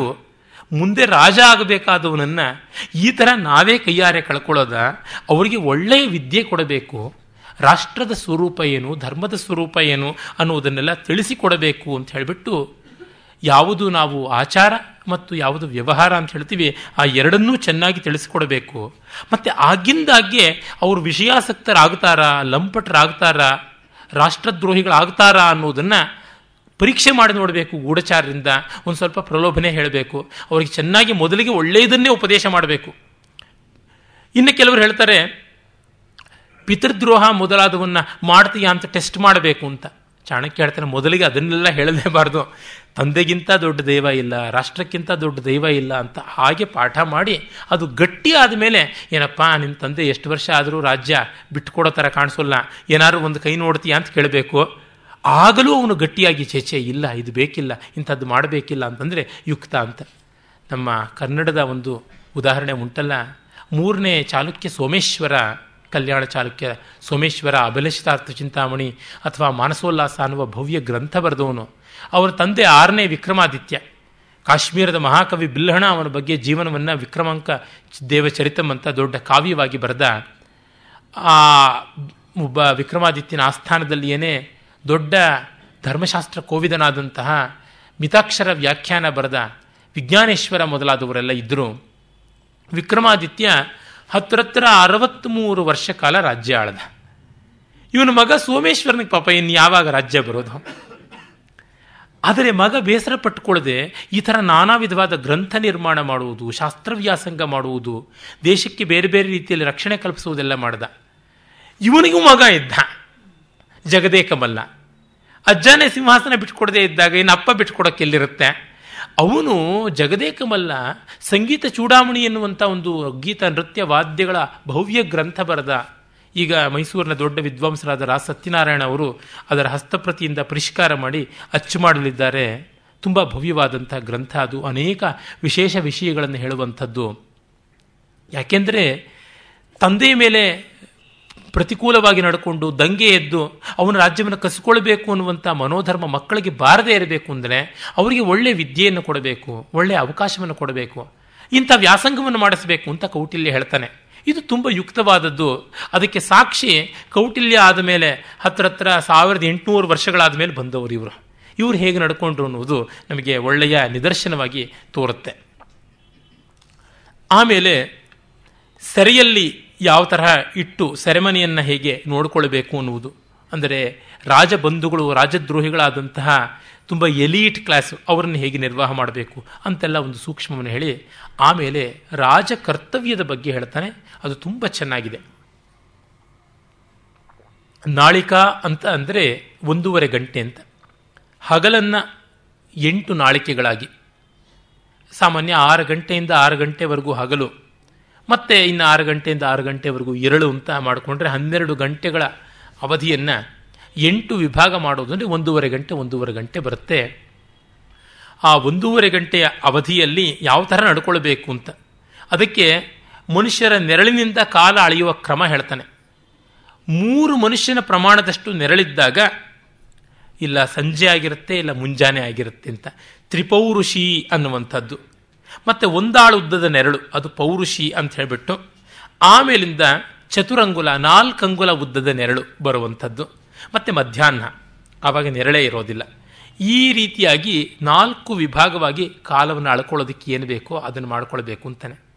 ಅಂದರೆ ನೋಡಿ ಯಾವ ತರಹ ತ್ರಿಪೌರುಷಿ, ಪೌರುಷಿ, ಚತುರಂಗುಲ ಮತ್ತು ಮಧ್ಯಾಹ್ನ, ಹೀಗೆ ನಾಲ್ಕು ಪೂರ್ವಾಹ್ನದಲ್ಲಿ ನಾಲ್ಕು ಅಪರಾಹ್ನದಲ್ಲಿ ವಿಭಾಗ ಮಾಡಿಕೊಂಡ್ರೆ ಎಂಟಾಯಿತು. ಹಗಲು ಹೊತ್ತು ಕಾಲ ಹೇಗೆ ಮೆಜರ್ ಮಾಡುವಂಥದ್ದು ಅನ್ನುವಂಥದ್ದು. ಆಮೇಲಿಂದ ಈ ನಾಳಿಕಾ ಯಂತ್ರ ಅಂತ ಯಾವುದು ಉಂಟು, ನೀರಿನಲ್ಲಿ ಮುಳುಗುವಂಥ ಒಂದು ಬಟ್ಟಲನ್ನು ಇಟ್ಟು ಗಳಿಗೆ ಬಟ್ಟಲು ಅಂತೀವಲ್ಲ, ಆ ರೀತಿಯಾಗಿ ಎಣಿಕೆ ಮಾಡಿಕೊಂಡು ರಾತ್ರಿ ಹೊತ್ತು ನೋಡುವುದು, ಇದೆಲ್ಲ ವ್ಯವಸ್ಥೆ ಅದು ಗೊತ್ತಾಗುತ್ತೆ. ಅಲ್ಲಿ ಬೆಳಗ್ಗೆ ಮೊದಲನೆಯ ಭಾಗದಲ್ಲಿ ಅಂದರೆ ಆರರಿಂದ ಏಳೂವರೆಯವರೆಗೂ ರಾಜ ಏನು ಮಾಡಬೇಕು ಅಂತಂದರೆ ರಕ್ಷಣೆಯ ವಿಧಾನ, ತನ್ನ ರಾಜ್ಯದ ರಕ್ಷಣೆಯ ವಿಧಾನ, ಮತ್ತು ಆ ನೆನ್ನೆಯ ದಿವಸದ ಆಯವ್ಯಯ ಬಜೆಟಿಂಗ್ ಏನಿತ್ತು ಅನ್ನೋದನ್ನು ಡೇ ಟು ಡೇ ಬಜೆಟ್ ಇಡಬೇಕು ಅಂತ ಹೇಳ್ಬಿಟ್ಟಂತಾನೆ, ಅದನ್ನು ನೋಡಬೇಕು ಅಂತ. ಆಮೇಲೆ ಎರಡನೆಯ ಅಂದರೆ ಏಳೂವರೆಯಿಂದ ಒಂಬತ್ತು ಗಂಟೆ ಅಂತೀವಲ್ಲ, ಆಗ ಪೌರ ಜಾನಪದ ಕಾರ್ಯ ಅಂತ ಧರ್ಮದರ್ಶನ, ಅದನ್ನು ಪೌರ ಜಾನಪದ ಕಾರ್ಯ ಎಂಥದ್ದು, ಪಬ್ಲಿಕ್ ಸರ್ವೀಸಸ್ ಅದನ್ನು ಪಿ ಡಬ್ಲ್ಯೂ ಡಿ ಈ ರೀತಿಯಾದದ್ದು ಅವುಗಳನ್ನು ನೋಡಿಕೊಳ್ಬೇಕು ಅಂತಾನೆ.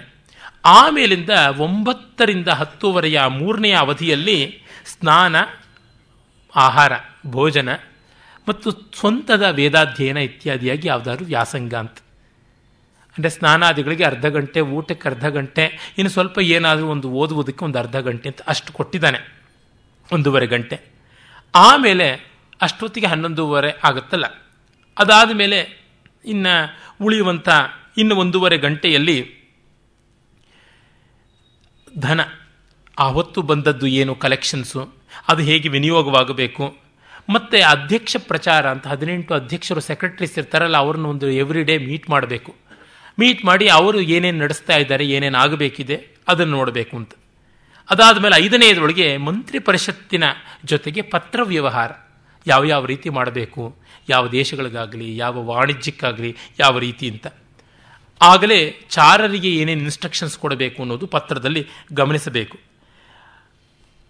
ಆರನೆಯದರೊಳಗೆ ತನಗೆ ಸ್ವಲ್ಪ ವಿಶ್ರಾಂತಿ, ವಿರಾಮ, ಏನಾದರೂ ಮಂತ್ರಾಲೋಚನೆಯೋ ವ್ಯಾಸಂಗವೋ ಅಥವಾ ಇನ್ಯಾವುದಾದ್ರು ತನಗೆ ತೋಚದಂತೆ ಹೆಂಡತಿ ಮಕ್ಕಳೋ ಮತ್ತೊಂದು, ಆಗ ಆ ಒಂದೂವರೆ ಗಂಟೆ ಫ್ಯಾಮಿಲಿಗೆ ಅಂತ ಅವರದು. ಮತ್ತು ಏಳನೆಯ ಭಾಗದಲ್ಲಿ ಅದು ಮೂರರಿಂದ ನಾಲ್ಕೂವರೆಯ ಹೊತ್ತು ಬರ್ತಲ್ಲ, ಅಲ್ಲಿ ಈಗ ಗಜವಾಹ್ಯಾಲಿ ವಿನೋದ, ತುರಗವಾಹ್ಯಾಲಿ ವಿನೋದ, ರಥ ವಿನೋದ, ಈ ತರಹ ಆನೆ, ಕುದುರೆ, ರಥ ಇತ್ಯಾದಿಯಲ್ಲಿ ಏರಿ ಓಡಾಡಿ ಅವುಗಳನ್ನು ನೋಡಬೇಕು ಅಂತ. ಎಂಟನೇದು ಯಾವುದುಂಟು, ನಾಲ್ಕೂವರೆಯಿಂದ ಆರು ಗಂಟೆ, ಅಲ್ಲಿ ಸೈನಿಕರ ಜೊತೆಗೆ ತಾನು ಅಂಗಸಾಧನೆ ಮಾಡಿ ಯುದ್ಧ ಇತ್ಯಾದಿಗಳಲ್ಲಿ ಆ ಪಟುತ್ವವನ್ನು ಮೈಗೂಡಿಸಿಕೊಂಡು ಸೈನಿಕರ ಬಲಾಬಲಗಳನ್ನು, ಸೈನ್ಯದ ರೀತಿ ನೀತಿಗಳನ್ನು ನೋಡಿಕೊಳ್ಬೇಕು ಅಂತ. ಅಂದರೆ ಇದೆಲ್ಲ ಫೆಟೀಗ್ ಆಗಿರುವಂಥದ್ದು, ಅಲ್ಲಿ ವ್ಯಾಯಾಮದಿಂದ ಫೆಟೀಗನ್ನು ಕಳ್ಕೊಳ್ಬೇಕು ಅಂತ. ಮತ್ತೆ ಆರು ಗಂಟೆಗೆ ಬಂದ ತಕ್ಷಣ ಆರರಿಂದ ಏಳುವರೆಯವರೆಗೂ ರಾತ್ರಿಯ ಮೊದಲ ಭಾಗದಲ್ಲಿ ಗೂಢಪುರುಷರನ್ನು, ತಾನೇ ಗೂಢಚಾರರನ್ನು ಕಂಡು ಅವ್ರಿಗೆ ಇನ್ಸ್ಟ್ರಕ್ಷನ್ಸ್ ಕೊಡಬೇಕು, ಅವರ ಆಗುವುಗಳನ್ನು ತಿಳ್ಕೊಳ್ಬೇಕು. ಆಮೇಲೆ ಏಳುವರೆಯಿಂದ ಒಂಬತ್ತು ಗಂಟೆ ಹೊತ್ತಿದೆಯಲ್ಲ, ಆಗ ಮತ್ತೊಂದು ಸ್ನಾನ, ಊಟ, ಆಮೇಲೆ ಒಂದು ಸ್ವಲ್ಪ ಅಧ್ಯಯನ. ಆಮೇಲಿಂದ ಒಂಬತ್ತರಿಂದ ಹತ್ತೂವರೆವರೆಗೆ ಸಂಗೀತ, ಕಾವ್ಯ, ನೃತ್ಯ ಇವುಗಳ ಎಂಜಾಯ್ಮೆಂಟಲ್ಲಿ ಅವನ ಕಾಲ ಕಳೆಯಬೇಕು. ಅದಾದ ಮೇಲಿಂದ ಹತ್ತೂವರೆಯಿಂದ ಹನ್ನೆರಡೂವರೆ, ಹನ್ನೊಂದೂವರೆ, ಮತ್ತು ಹನ್ನೊಂದೂವರೆಯಿಂದ ಒಂದು ಅಂತ ಯಾವುದು ಬರುತ್ತೆ, ಆ ಒಂದು ಸುಮಾರು ಎರಡು ಗಂಟೆ ಹೊತ್ತು, ಎರಡು ಮೂರು ನಾಲ್ಕು ಗಂಟೆ ಹೊತ್ತಿನ ಕಾಲ ಮಲಗಿರಬೇಕು ಅಂತ ಹೇಳ್ಬಿಟ್ಟು. ಅದಾದ ಮೇಲೆ ಆರನೆಯ ಭಾಗದಲ್ಲಿ ಎದ್ದುಬಿಡಬೇಕಂತೆ. ಎದ್ದು ಬಿಟ್ಟು ಅರ್ಥಶಾಸ್ತ್ರವನ್ನು ವ್ಯಾಸಂಗ ಮಾಡಬೇಕು, ರಾಜನೀತಿಯನ್ನು, ಥೀರಿ, ಸ್ಪೆಷಲ್ ಥೀರೀಸ್ ಏನು ಬಂದಿದೆ, ಮೋಸ್ಟ್ ಅಡ್ವಾನ್ಸ್ಡ್ ಇನ್ಫಾರ್ಮೇಷನ್ ಏನು ಬಂದಿದೆ, ಇಂಟರ್ನೆಟ್ ಬ್ರೌಸ್ ಮಾಡಿ ಸರ್ಚ್ ಮಾಡಿಕೊಂಡು ವ್ಯಾಸಂಗ ಮಾಡಬೇಕು ಅಂತ ಹೇಳ್ತಾನೆ. ಆಮೇಲಿಂದ ಎಂಟನೆಯದರೊಳಗೆ ಋತ್ವಿಕ್ ಪುರೋಹಿತರನ್ನ ಇವ್ರನ್ನ ಸೇರಿಸಿಕೊಂಡು ತತ್ವಚಿಂತನೆ ಮಾಡಬೇಕು ಅಂತ ಹೇಳ್ತಾರೆ. ಅರ್ಥಚಿಂತೆ, ಆಮೇಲೆ ಧರ್ಮಚಿಂತೆಯನ್ನು ಹಾಗೆ ಮಾಡಬೇಕು ಅಂತ. ಆಮೇಲೆ ಮತ್ತೆ ಶುರು ಆಗುತ್ತೆ ಸಮಾಲೋಚನೆ ಇತ್ಯಾದಿ, ಹಗಲಿಂದ ಬಂದುಬಿಡುತ್ತಲ್ಲ ಆರು ಗಂಟೆ ಆಗ್ತಿದ್ದಂತೆ ಅಂತ. ಈ ತರಹದ ಶೆಡ್ಯೂಲ್ ರಾಜನಿಗೆ ಇರಬೇಕು ಅಂತ ಹೇಳ್ಬಿಟ್ಟಂತಾನೆ. ಮತ್ತು ರಾಜ ಆಸ್ಥಾನದಲ್ಲಿರುವಾಗ ಎಲ್ಲರಿಗೂ ಕೂಡ ಅವನನ್ನು ನೋಡೋದಕ್ಕೆ ಅವಕಾಶ ಇರಬೇಕು, ಕಾರ್ಯಾರ್ಥಿಗಳಿಗೆ ಅವನ ವಿಸಿಬಿಲಿಟಿ ಮೊದಲಿಗೆ ಸರಿಯಾಗಿರಬೇಕು, ಕಾಣಕ್ಕಾದರೂ ಸಿಗಬೇಕು, ಕಾಣದೇ ಇದ್ದರೆ ರಾಜ ಕಷ್ಟ. ರಘುವಂಶದಲ್ಲಿ ಕಟ್ಟಕಡೆಯ ರಾಜ ಒಬ್ಬ ಅಗ್ನಿವರ್ಣ ಅಂತ ಬರ್ತಾನೆ. ಪ್ರಜೆಗಳಿಗೆ ರಾಜದರ್ಶನ ಬೇಕು ಅಂದರೆ ಕಿಟಕಿಯಿಂದ ಎಡಗಾಲನ್ನಿಟ್ಟು ತೋರಿಸ್ತಾ ಇರ್ತಾನೆ. ಹೀಗಿದ್ದರೆ ಯಾವ ಥರ? ಚಾಣಕ್ಯ ಹೇಳ್ತಾನೆ, ರಾಜ ಫಿಸಿಕಲಿ ಕಾಣಿಸ್ಕೊಳ್ಳದೆ ಇದ್ದರೆ, ವರ್ಬಲಿ ಕೇಳಿಸ್ಕೊಳ್ಳದೆ ಇದ್ದರೆ ಪ್ರಜೆಗಳಿಗೆ ತುಂಬ ಡಿಮಾರಲೈಸ್ ಆಗುವಂಥ ಸ್ಥಿತಿ ಬರುತ್ತೆ ಅಂತ. ಮತ್ತೆ ನೋಡಿ, ಮುನಿ ಪಾಷಂಡಿ ಶ್ರೋತ್ರಿಯ ಪಶು ಪುಣ್ಯಸ್ಥಾನ ಬಾಲ ವೃದ್ಧ ರೋಗಿ ದುಃಖ ಅನಾಥ ಸ್ತ್ರೀ ಇಂಥ ಎಲ್ಲ ವರ್ಗದವರಿಗೂ ಅವನು ಅಟೆಂಡ್ ಮಾಡಬೇಕಾಗತ್ತೆ ಅಂತ. ಪಾಷಂಡಿಗಳು ಅಂದರೆ ನಾಸ್ತಿಕರು ಅಂತಲೂ ಅರ್ಥ ಆಗುತ್ತೆ, ಮುನಿಗಳು ಅಂತಂದರೆ ಸನ್ಯಾಸಿಗಳಾಗ್ತಾರೆ.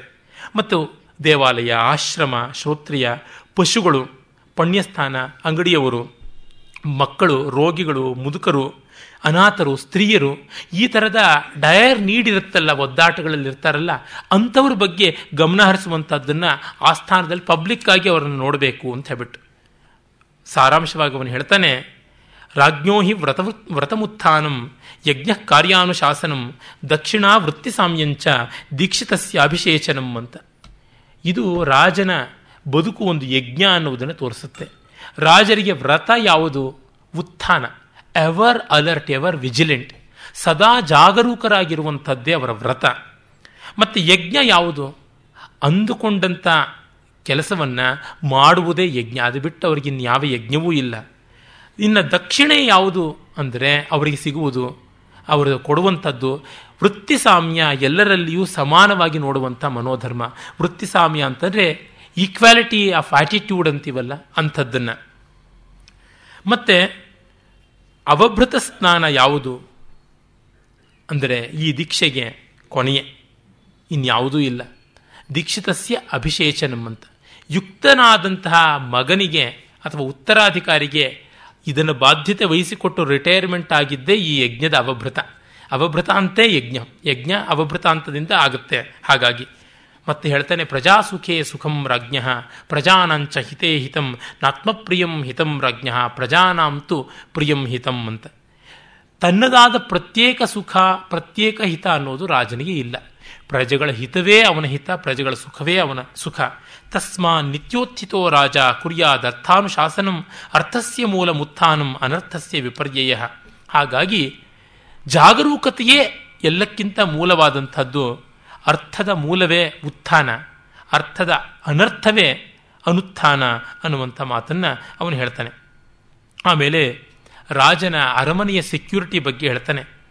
ಅಂಡರ್ಗ್ರೌಂಡ್ ಚಾನೆಲ್ಸ್ ಇರಬೇಕು ಅಲ್ಲಿ ಅಂತ ನಾವು ಮಾತನ್ನು ಹೇಳ್ತಾನೆ. ಗೋಡೆಗಳಲ್ಲಿ ರಂಧ್ರಗಳಿರಬೇಕು, ಕಂಬಗಳ ಒಳಗಡೆ ಸ್ಟೇರ್ ಕೇಸ್ಗಳಿರಬೇಕು ಅಂತೆಲ್ಲ ಹೇಳ್ತಾನೆ. ತಪ್ಪಿಸಿಕೊಂಡು ಹೋಗೋದಕ್ಕೆ ಕೆಲವು ಕೀಲಕಗಳನ್ನು ಆಪರೇಟ್ ಮಾಡಿದ್ರೆ ಇಡೀ ಇಡೀ ಭವನವೇ ಕುಸಿ ಕುಸಿದು ಬೀಳಬೇಕು, the whole structure should collapse, ಆ ರೀತಿಯಾಗಿರಬೇಕು. ಅಟ್ಟಾಲಿಕೆಗಳಿಂದ ಆಚೆಗೆ ತಪ್ಪಿಸಿಕೊಂಡು ಹೋಗುವಂತೆ ಇರಬೇಕು. ಅಗ್ನಿ ಜಲ ಮೊದಲಾದ ಪ್ರಮಾದಗಳು ಬರದಂಥ ರೀತಿಯಲ್ಲಿ ಕಟ್ಟಿರಬೇಕು ಅನ್ನುವಂಥದ್ದನ್ನೆಲ್ಲ ಹೇಳ್ತಾ, ವಿಷ ಇತ್ಯಾದಿಗಳನ್ನು ಪ್ರಯೋಗ ಮಾಡುವುದನ್ನು ಹೇಗೆ ಕಂಡುಕೊಳ್ಳಬಹುದು, ಹಾವನ್ನು ಎದುರಿಸೋದಕ್ಕೆ ಬೆಕ್ಕು, ನವಿಲು, ಮುಂಗುಸಿ ಇವುಗಳನ್ನು ಸಾಕಿರಬೇಕು. ಗಿಳಿಗಳು, ಶಾರಿಕೆಗಳು ಮತ್ತು ಒಂದು ಜಾತಿಯ ದುಂಬಿ, ಅದರ ಬಗ್ಗೆ ಹೇಳ್ತಾನೆ, ಅವು ವಿಷದ ಶಂಕೆ ಇದ್ದರೆ ಚೀತ್ಕಾರ ಮಾಡುತ್ತವೆ. ಕ್ರೌಂಚ ವಿಷದ ಸಾಮೀಪ್ಯಕ್ಕೆ ಬಂದರೆ ಅದು ಇಂಬ್ಯಾಲೆನ್ಸ್ಡ್ ಆಗಿ ನಡೆಯುತ್ತೆ. ಇವುಗಳನ್ನೆಲ್ಲ ಗಮನದಲ್ಲಿ ಇಟ್ಕೊಳ್ಬೇಕು ಅಂತ ಹೇಳ್ತಾ, ಅಂತಃಪುರ ಸ್ತ್ರೀಯರ ಜೊತೆಗೆ ಹೇಗೆ ನಡ್ಕೊಳ್ಬೇಕು ಅಂತ ಹೇಳ್ತಾನೆ. ಯಾವ್ಯಾವ ರಾಜರುಗಳು ಯಾವ್ಯಾವ ಸಂದರ್ಭದಲ್ಲಿ ಸತ್ತರು ಅನ್ನುವಂಥದ್ದನ್ನು ಒಂದು ದೊಡ್ಡ ಡೇಟಾನೇ ಕೊಡ್ತಾನೆ. ವೀರಸೇನ ಅಂತ ಒಬ್ಬ ಕಲಿಂಗದ ರಾಜ ಇದ್ದ. ಅವನನ್ನು ಅವನ ಅಣ್ಣ, ಅವನು ಕಲಿಂಗದ ರಾಜನಾಗಿದ್ದ ತನ್ನ ಅಣ್ಣ ಭದ್ರಸೇನನ್ನು ಅಂತಃಪುರದಲ್ಲಿ ಬಚ್ಚಿಟ್ಕೊಂಡಿದ್ದು ಕೊಂದ. ಹಾಗಾಗಿ ಅಂತಃಪುರವನ್ನು ಚೆಕ್ ಮಾಡ್ತಾ ಇರಬೇಕು. ಮತ್ತು ಕರುಷ ದೇಶದ ರಾಜನನ್ನು ಅವನ ಮಗನೇ ಹಾಸಿಗೆಯಿಂದ ಹಾರು ಬಂದುಬಿಟ್ಟು ಕೊಂದ, ಹಾಸಿಗೆ ಹಿಂದೆ ಬಚ್ಚಿಟ್ಕೊಂಡಿದ್ದ. ಮತ್ತು ಕಾಶಿರಾಜನ ಹೆಂಡತಿ ತನ್ನ ತವರು ಮನೆಯನ್ನು ಸರಿಯಾಗಿ ನಡೆಸ್ಕೊಳ್ಳಿಲ್ಲ ಗಂಡ ಅಂತ ಹೇಳಿಬಿಟ್ಟಿದ್ದನೂ ವಿಷಲಿಪ್ತವಾದ ಕಾಲಂದಿಗೆಯನ್ನು ಅವನ ಮೇಲೆ ಒತ್ತಿಬಿಟ್ಟಿದ್ದನೂ ಕೊಂದು ಹಾಕಿಬಿಟ್ಲು. ಮತ್ತು ಕಾಂಚಿಮಣಿ ಅಂದರೆ ಸೊಂಟದ ಡಾಬಿನ ಮಣಿಗಳಲ್ಲಿ ವಿಷ ಇಟ್ಟುಕೊಂಡು ಸವೀರ ದೇಶಾಧಿಪತಿಯನ್ನು, ಪರಂತಪ ಅಂತ ಅವನ ಹೆಸರು, ಅವನ ಹೆಂಡತಿ ಕೊಂದಳು. ಮತ್ತು ಕನ್ನಡಿಯಿಂದ ಜಾಲೂರ ಅಂತ ಜಾಲೂಥಾನ್ ಒಬ್ಬ ರಾಜನನ್ನು ಕನ್ನಡಿಯ ತುಂಡುಗಳಿಂದ ಅವನ ಹೆಂಡತಿ ಕೊಂದಳು. ವಿಡೂರಥ ಅಂತ ಒಬ್ಬ ರಾಜನನ್ನು ಅವನ ಹೆಂಡತಿ ತನ್ನ ತಲೆ ಕೂದಲಲ್ಲೊಂದು ವಿಷದ ಬಾಚಣಿಗೆ ಸಿಕ್ಕಿಸ್ಕೊಂಡಿದ್ಲು, ಅವನ ತಲೆಗೆ ಚುಚ್ಚಿಬಿಟ್ಟಿದ್ದನು, ಸಾಯಿಸಿಬಿಟ್ಲು. ಹಾಗಾಗಿ ಇವನ್ನೆಲ್ಲ ಗಮನಿಸಿಕೊಂಡಿರಬೇಕು ಅನ್ನುವಂಥ ಮಾತನ್ನು ಹೇಳ್ತಾನೆ. ಮತ್ತು ಅಂತಃಪುರದಲ್ಲಿ ಎಂಥ ಕಂಚುಕಿಗಳಿರಬೇಕು, ಯಾವ ರೀತಿ ಅವ್ರು ನಡ್ಕೊಳ್ಬೇಕು ಅಂತ ಹೇಳಬೇಕು. ಸರ್ವಂಚ ಆವೇಕ್ಷಿತಂ ದ್ರವ್ಯಂ ನಿಬದ್ಧಾಗಮ ನಿರ್ಗಮಂ ನಿರ್ಗಚ್ಛೇದ್ ಅಧಿಗಚ್ಛೇದ್ವಾ ಮುದ್ರಾ ಸಂಕ್ರಾಂತ ಭೂಮಿಕಂ. ಎಲ್ಲ ಕಾರ್ಯಗಳಲ್ಲಿಯೂ ಒಳಗಡೆ ಹೋಗೋದಕ್ಕೆ ಬರೋದಕ್ಕೆ ಎಲ್ಲದಕ್ಕೂ ಸ್ಪೆಷಲ್ ಐಡೆಂಟಿಫಿಕೇಶನ್ ಕಾರ್ಡ್ಸ್ ಇರಬೇಕು, ಮುದ್ರಾ. ಅದಕ್ಕಾಗಿ ಒಬ್ಬ ಅಧಿಕಾರಿ ಮುದ್ರಾಧಿಕಾರಿ ಅಂತ ಹೇಳ್ತಾರೆ, ಅವನನ್ನು ಇಟ್ಕೊಂಡಿರಬೇಕು ಅನ್ನೋ ಮಾತನ್ನು ಹೇಳ್ತಾನೆ. ಮತ್ತು ರಾಜನಿಗೆ ಯಾವ ರೀತಿಯಾದ ಪ್ರೊಟೆಕ್ಷನ್ ಇರಬೇಕು ಅಂತ ಹೇಳ್ತಾನೆ. ರಾಜನಿಗೆ ಮೊದಲಿಗೆ ಸ್ತ್ರೀದಳ ಪ್ರೊಟೆಕ್ಷನ್ ಕೊಡಬೇಕಂತೆ. ಆ ಕಾಲದಲ್ಲೆಲ್ಲ ಇಂಪೋರ್ಟ್ ಮಾಡ್ಕೊಳ್ತಾ ಇದ್ರು ಯಮನ ದೇಶದಿಂದ ಯಮನ ಸ್ತ್ರೀಯರನ್ನು, ಗ್ರೀಸಿಂದ ಎಲ್ಲ ಕಡೆಯಿಂದಲೂ. ಟಿ ವಿ ಚಾಣಕ್ಯ ಸೀರಿಯಲ್ ನೋಡಿದವ್ರಿಗೆ ಗೊತ್ತಾಗುತ್ತೆ, ಚಂದ್ರಗುಪ್ತನ ಬಾಡಿ ಗಾರ್ಡ್ ಶೋಣೋತ್ತರೆ ಅಂತ ಒಬ್ಬಳು, ಅವಳು ಆ ಗ್ರೀಕ್ ಗ್ರೀಕೋ ರೋಮನ್ ಆರ್ಮರು, ಆ ಡ್ರೆಸ್ಸು, ಆ ಹೆಲ್ಮೆಟ್ ಎಲ್ಲ ತೊಟ್ಕೊಂಡೇ ಇರ್ತಾಳೆ.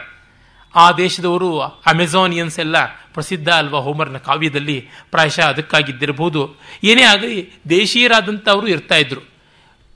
ನಮ್ಮ ಮಧುಕರಿನಾಯಕನ ಕಾಲದಲ್ಲೇ ಆ ರೀತಿಯಾದಂಥ ಕೆಲವು ಮಹಿಳಾ ಯೋಧರುಗಳ ಪಡೆಯೇ ಇತ್ತು ಅನ್ನುವುದನ್ನು ತರಾಸು ಅವರು ತಮ್ಮ ಈ ದುರ್ಗಾಸ್ತಮಾನ ಇತ್ಯಾದಿ ಕಾದಂಬರಿಗಳಲ್ಲಿ ಸಾಧಾರವಾಗಿ ತೋರಿಸ್ ತೋರ್ಪಡಿಸಿ ಕೊಡ್ತಾರೆ.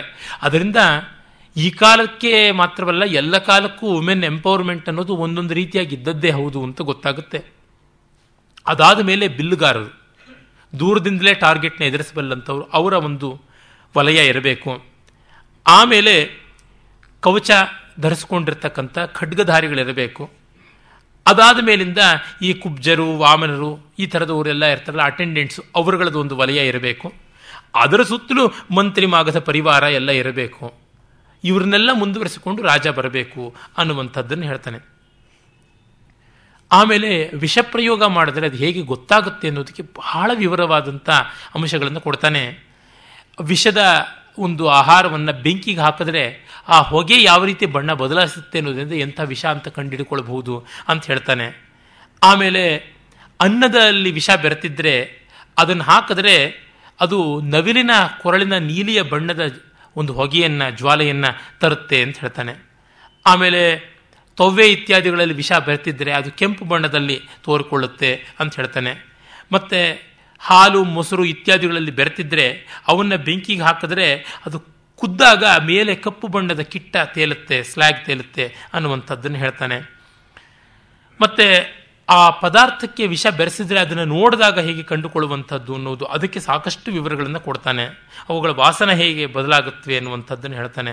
ಮತ್ತು ಅವುಗಳನ್ನು ಪ್ರಾಣಿಗಳಿಗೆ, ಪಕ್ಷಿಗಳಿಗೆ ಹಾಕಿ ಯಾವ ರೀತಿ ತೋಡ್ಕೊಳ್ಬಹುದು, ಮತ್ತು ವಿಷ ಹಾಕದ ಸಂದರ್ಭದಲ್ಲಿ ಬಡಿಸುವವರ ಮುಖಗಳು ಹೇಗೆ ಬದಲಾಗುತ್ತವೆ, ಅವರು ಬೆವರು ಹೇಗೆ ಸುರಿಸ್ತಾರೆ, ತೊದಲೋದು ಹೇಗೆ ತೊದಲ್ತಾರೆ, ವೈವರ್ಣ್ಯ ಹೇಗಾಗುತ್ತೆ, ಮತ್ತು ಅವ್ರ ಕೈ ಯಾವುದೇ ರೀತಿ ನಡುಗುತ್ತೆ, ಹಳ್ಳ ತಿಟ್ಟು ಇಲ್ಲದೆ ಇದ್ದಾಗಲೂ ಎಡವಂಥ ರೀತಿಯಲ್ಲಿ ಆಗುತ್ತೆ, ಅವರು ಬಡಿಸುವಾಗ ಕ್ರಮ ವ್ಯತ್ಯಾಸ ಮಾಡ್ತಾರೆ, ಯಾವುದಕ್ಕೆ ವಿಷ ಹಾಕಿದಾರೋ ಅದನ್ನು ಸ್ವಲ್ಪ ಹೆಚ್ಚು ಬಡಿಸಿರ್ತಾರೆ ಅಥವಾ ಹೆಚ್ಚು ತಗೊಳ್ಳಿ ಅನ್ನುವಂಥ ರೀತಿಯಲ್ಲಿ ಮಾಡುವಂಥದ್ದು, ಈ ಥರದ್ದೆಲ್ಲ ಕಾಣಿಸುತ್ತೆ.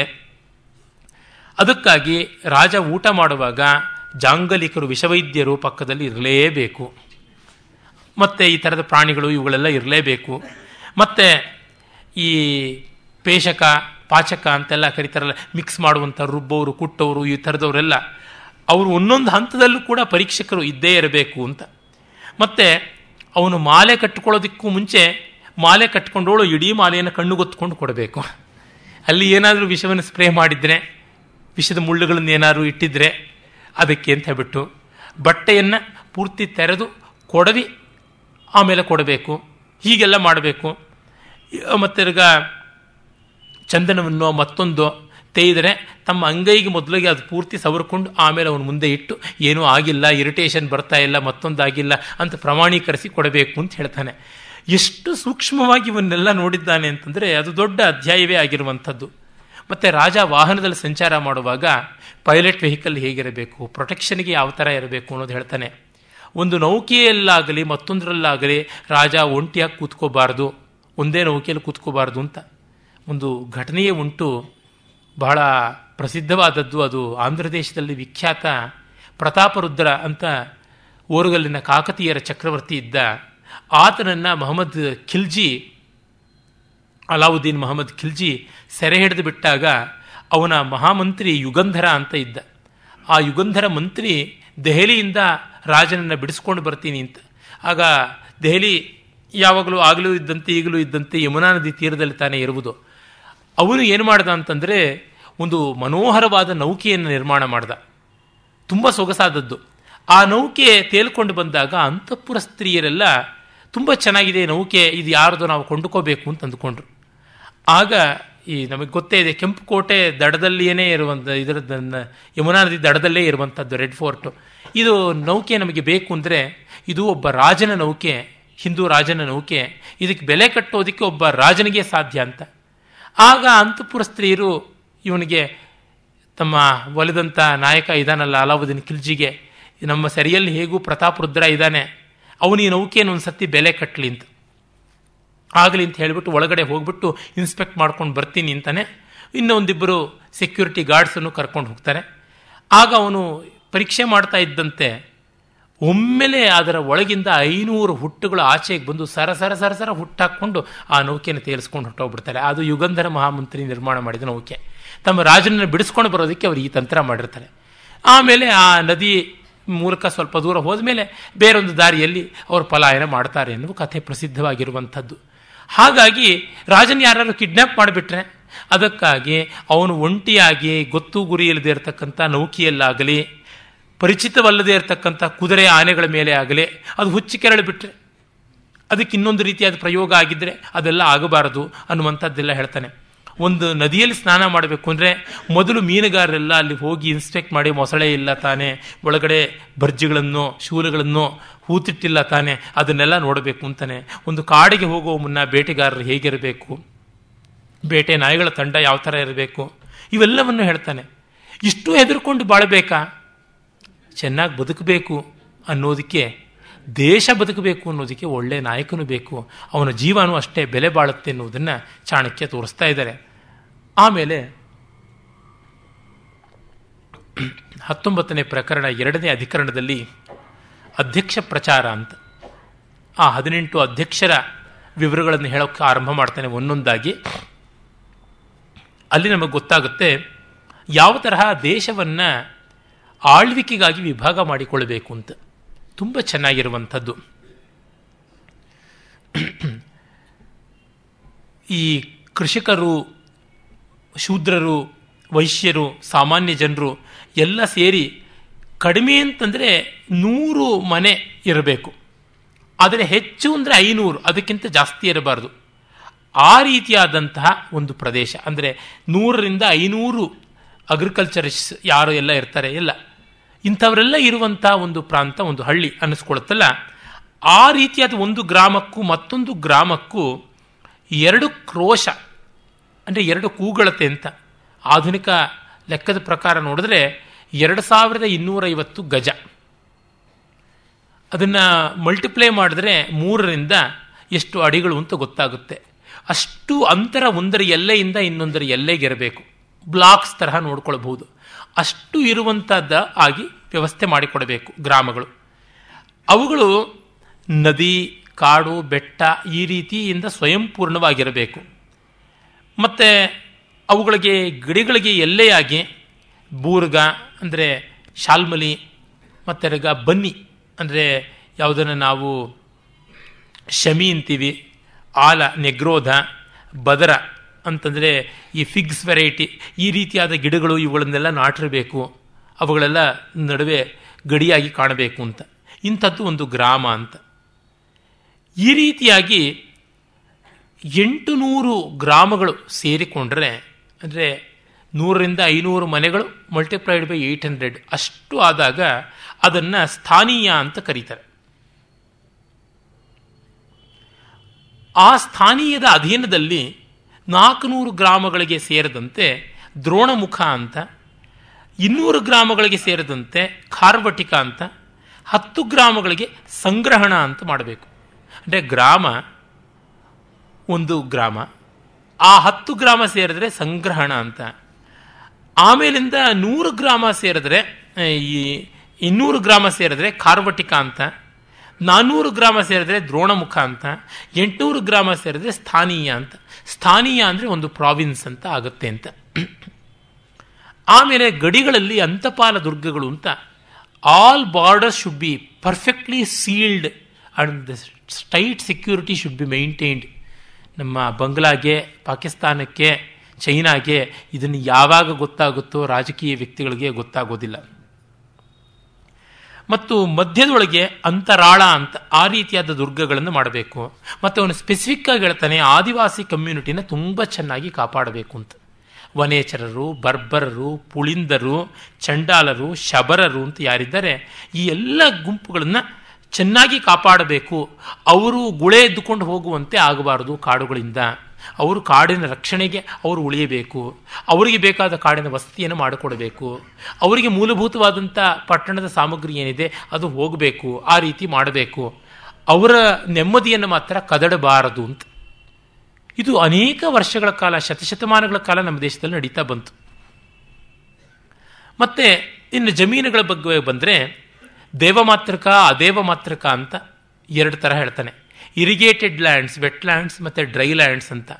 ಅವುಗಳೆಲ್ಲ ವ್ಯವಸ್ಥೆ ಮಾಡೋದು, ಅದು ಮುಂದೆ ಆಕಾರ ಕರ್ಮಾಂತದಲ್ಲಿ ಬಹಳ ವಿಸ್ತಾರವಾಗಿ ಬರುತ್ತೆ, ಆಗ ನೋಡಬಹುದು.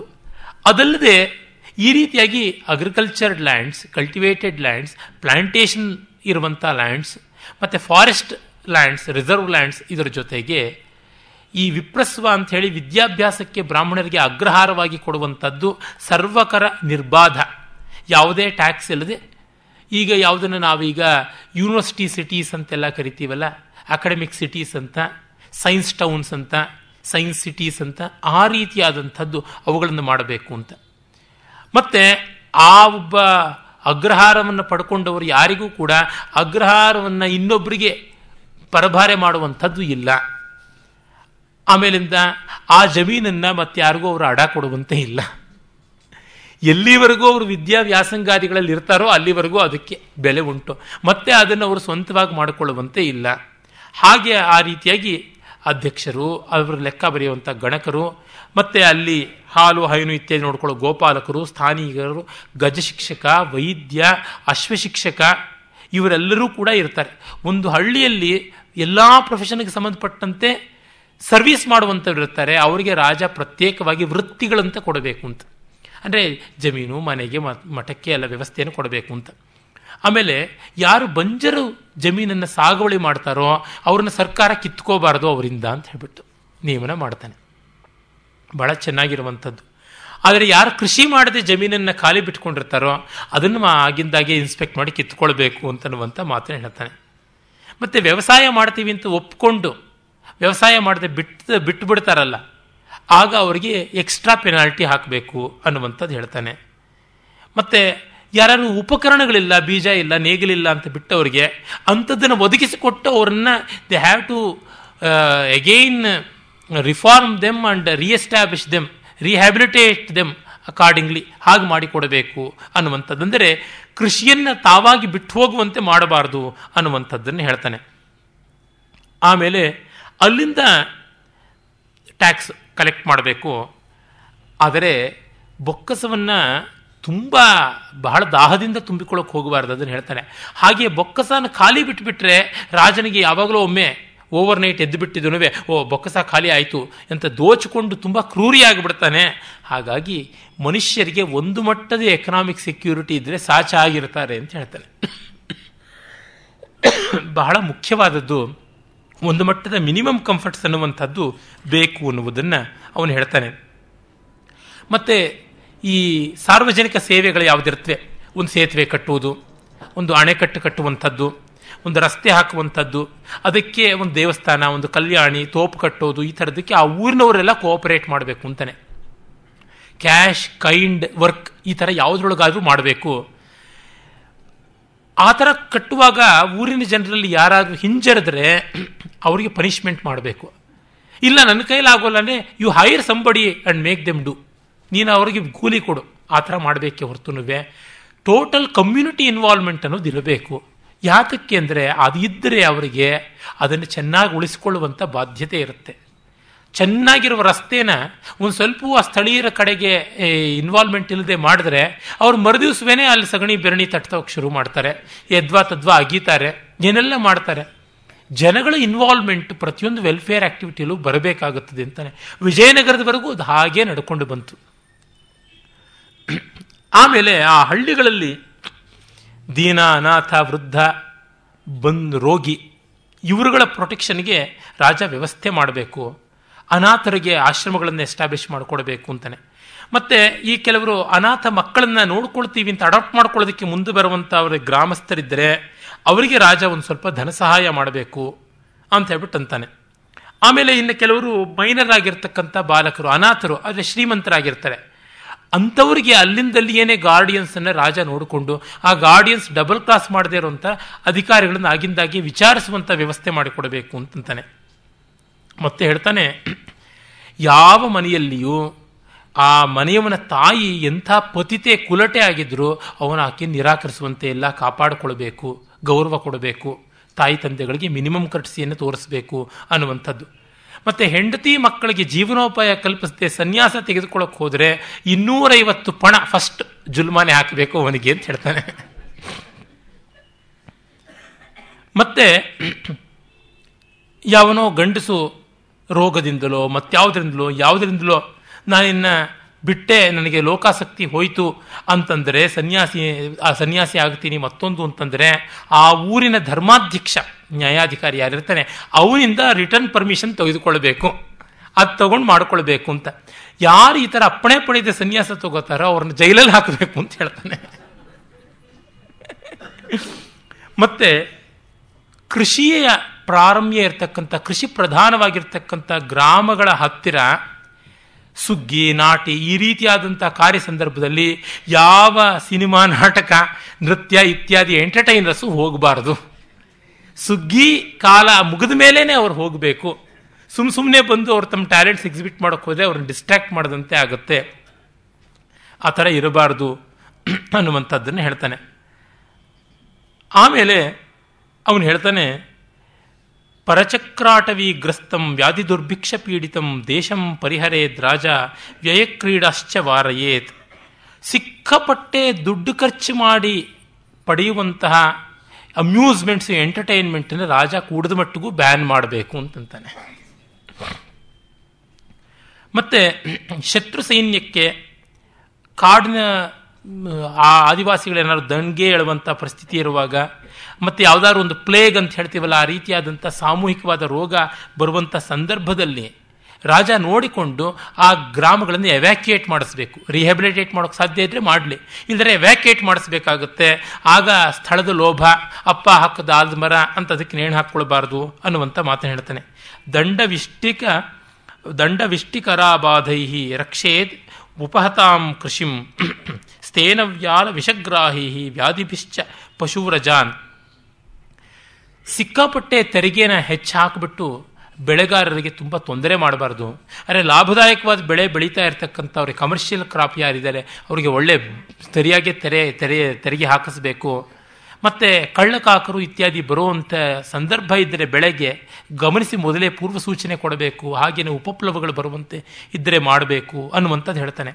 ಮತ್ತು ಶೋಧಯೇತ್ ಪಶುಸಂಗೈಶ್ಚ ಕ್ಷೀಯಮಾಣಂ ವಣಿಕ್ಪಥಂ. ಮತ್ತು ಮರ್ಚೆಂಟ್ಸ್ಗೆ ಹೈವೇಸ್ ಯಾವುದಿರ್ತವೆ, ಮಹಾಪಥ ಅಂತ ಕರೀತಾ ಇದ್ರು ಆ ಕಾಲದಲ್ಲಿ, ಆ ದಾರಿಗಳು ನಿಷ್ಕಂಟಕವಾಗುವಂತೆ ಕಾಪಾಡಬೇಕು. ಮತ್ತು ಆಗೆಲ್ಲ ಟಾರ್ ರೋಡೆಲ್ಲ ವ್ಯವಸ್ಥೆ ಇರಲಿಲ್ವಲ್ಲ, ಗಿಡಗಳು ಬೆಳೆದು ಬಿಡುತ್ತವೆ, ಮತ್ತು ಮುಳ್ಳುಗಿಡವೋ ಮತ್ತೊಂದು ಬೆಳೆದು ಬಿಡುತ್ತೆ, ಅದನ್ನು ಕತ್ತರಿಸಬೇಕು, ರಾಜಮಾರ್ಗ ಮಾಡಿಕೊಳ್ಬೇಕಾಗುತ್ತೆ. ಅದನ್ನು ಆಗಿಂದಾಗೆ ಮಾಡಬೇಕು. ಒಳ್ಳೆಯ ರಸ್ತೆಗಳನ್ನು ಮೇಂಟೈನ್ ಮಾಡಿಸಿದ್ರೆ ವರ್ತಕರು, ವಾಣಿಜ್ಯ ವಾಣಿಜ್ಯ ಇದ್ದರೆ ಕೃಷಿ ಪದಾರ್ಥಗಳಿಗೆ ಒಳ್ಳೆಯ ಟ್ರಾನ್ಸಾಕ್ಷನ್ ಇರುತ್ತೆ, ಅದಿದ್ದರೆ ರೈತರ ಶ್ರೀಮಂತರಾಗಿರ್ತಾರೆ ಅಂತ ರಸ್ತೆಗೆ ತುಂಬ ಬೆಲೆ ಕೊಡಬೇಕು ಅನ್ನುವಂಥ ಮಾತನ್ನು ಹೇಳ್ತಾನೆ. ರಸ್ತೆಗಳ ಕನ್ಸ್ಟ್ರಕ್ಷನ್ ಬಗ್ಗೆನೇ ಇನ್ನೊಂದು ಅಧ್ಯಾಯ ಇದೆ, ವಿಶೇಷವಾಗಿ ಬರುತ್ತೆ. ಏವಂ ದ್ರವ್ಯಂ ದ್ವಿಪವನಂ ಸೇತುಬಂಧಂ ಅಥಾಕರಾನ್ ರಕ್ಷೇತ್ ಪೂರ್ವಕೃತಾನ್ ರಾಜ ನವಾಶ್ಚ ಅಭಿಪ್ರವರ್ತಯೇತ್ ಅಂತ.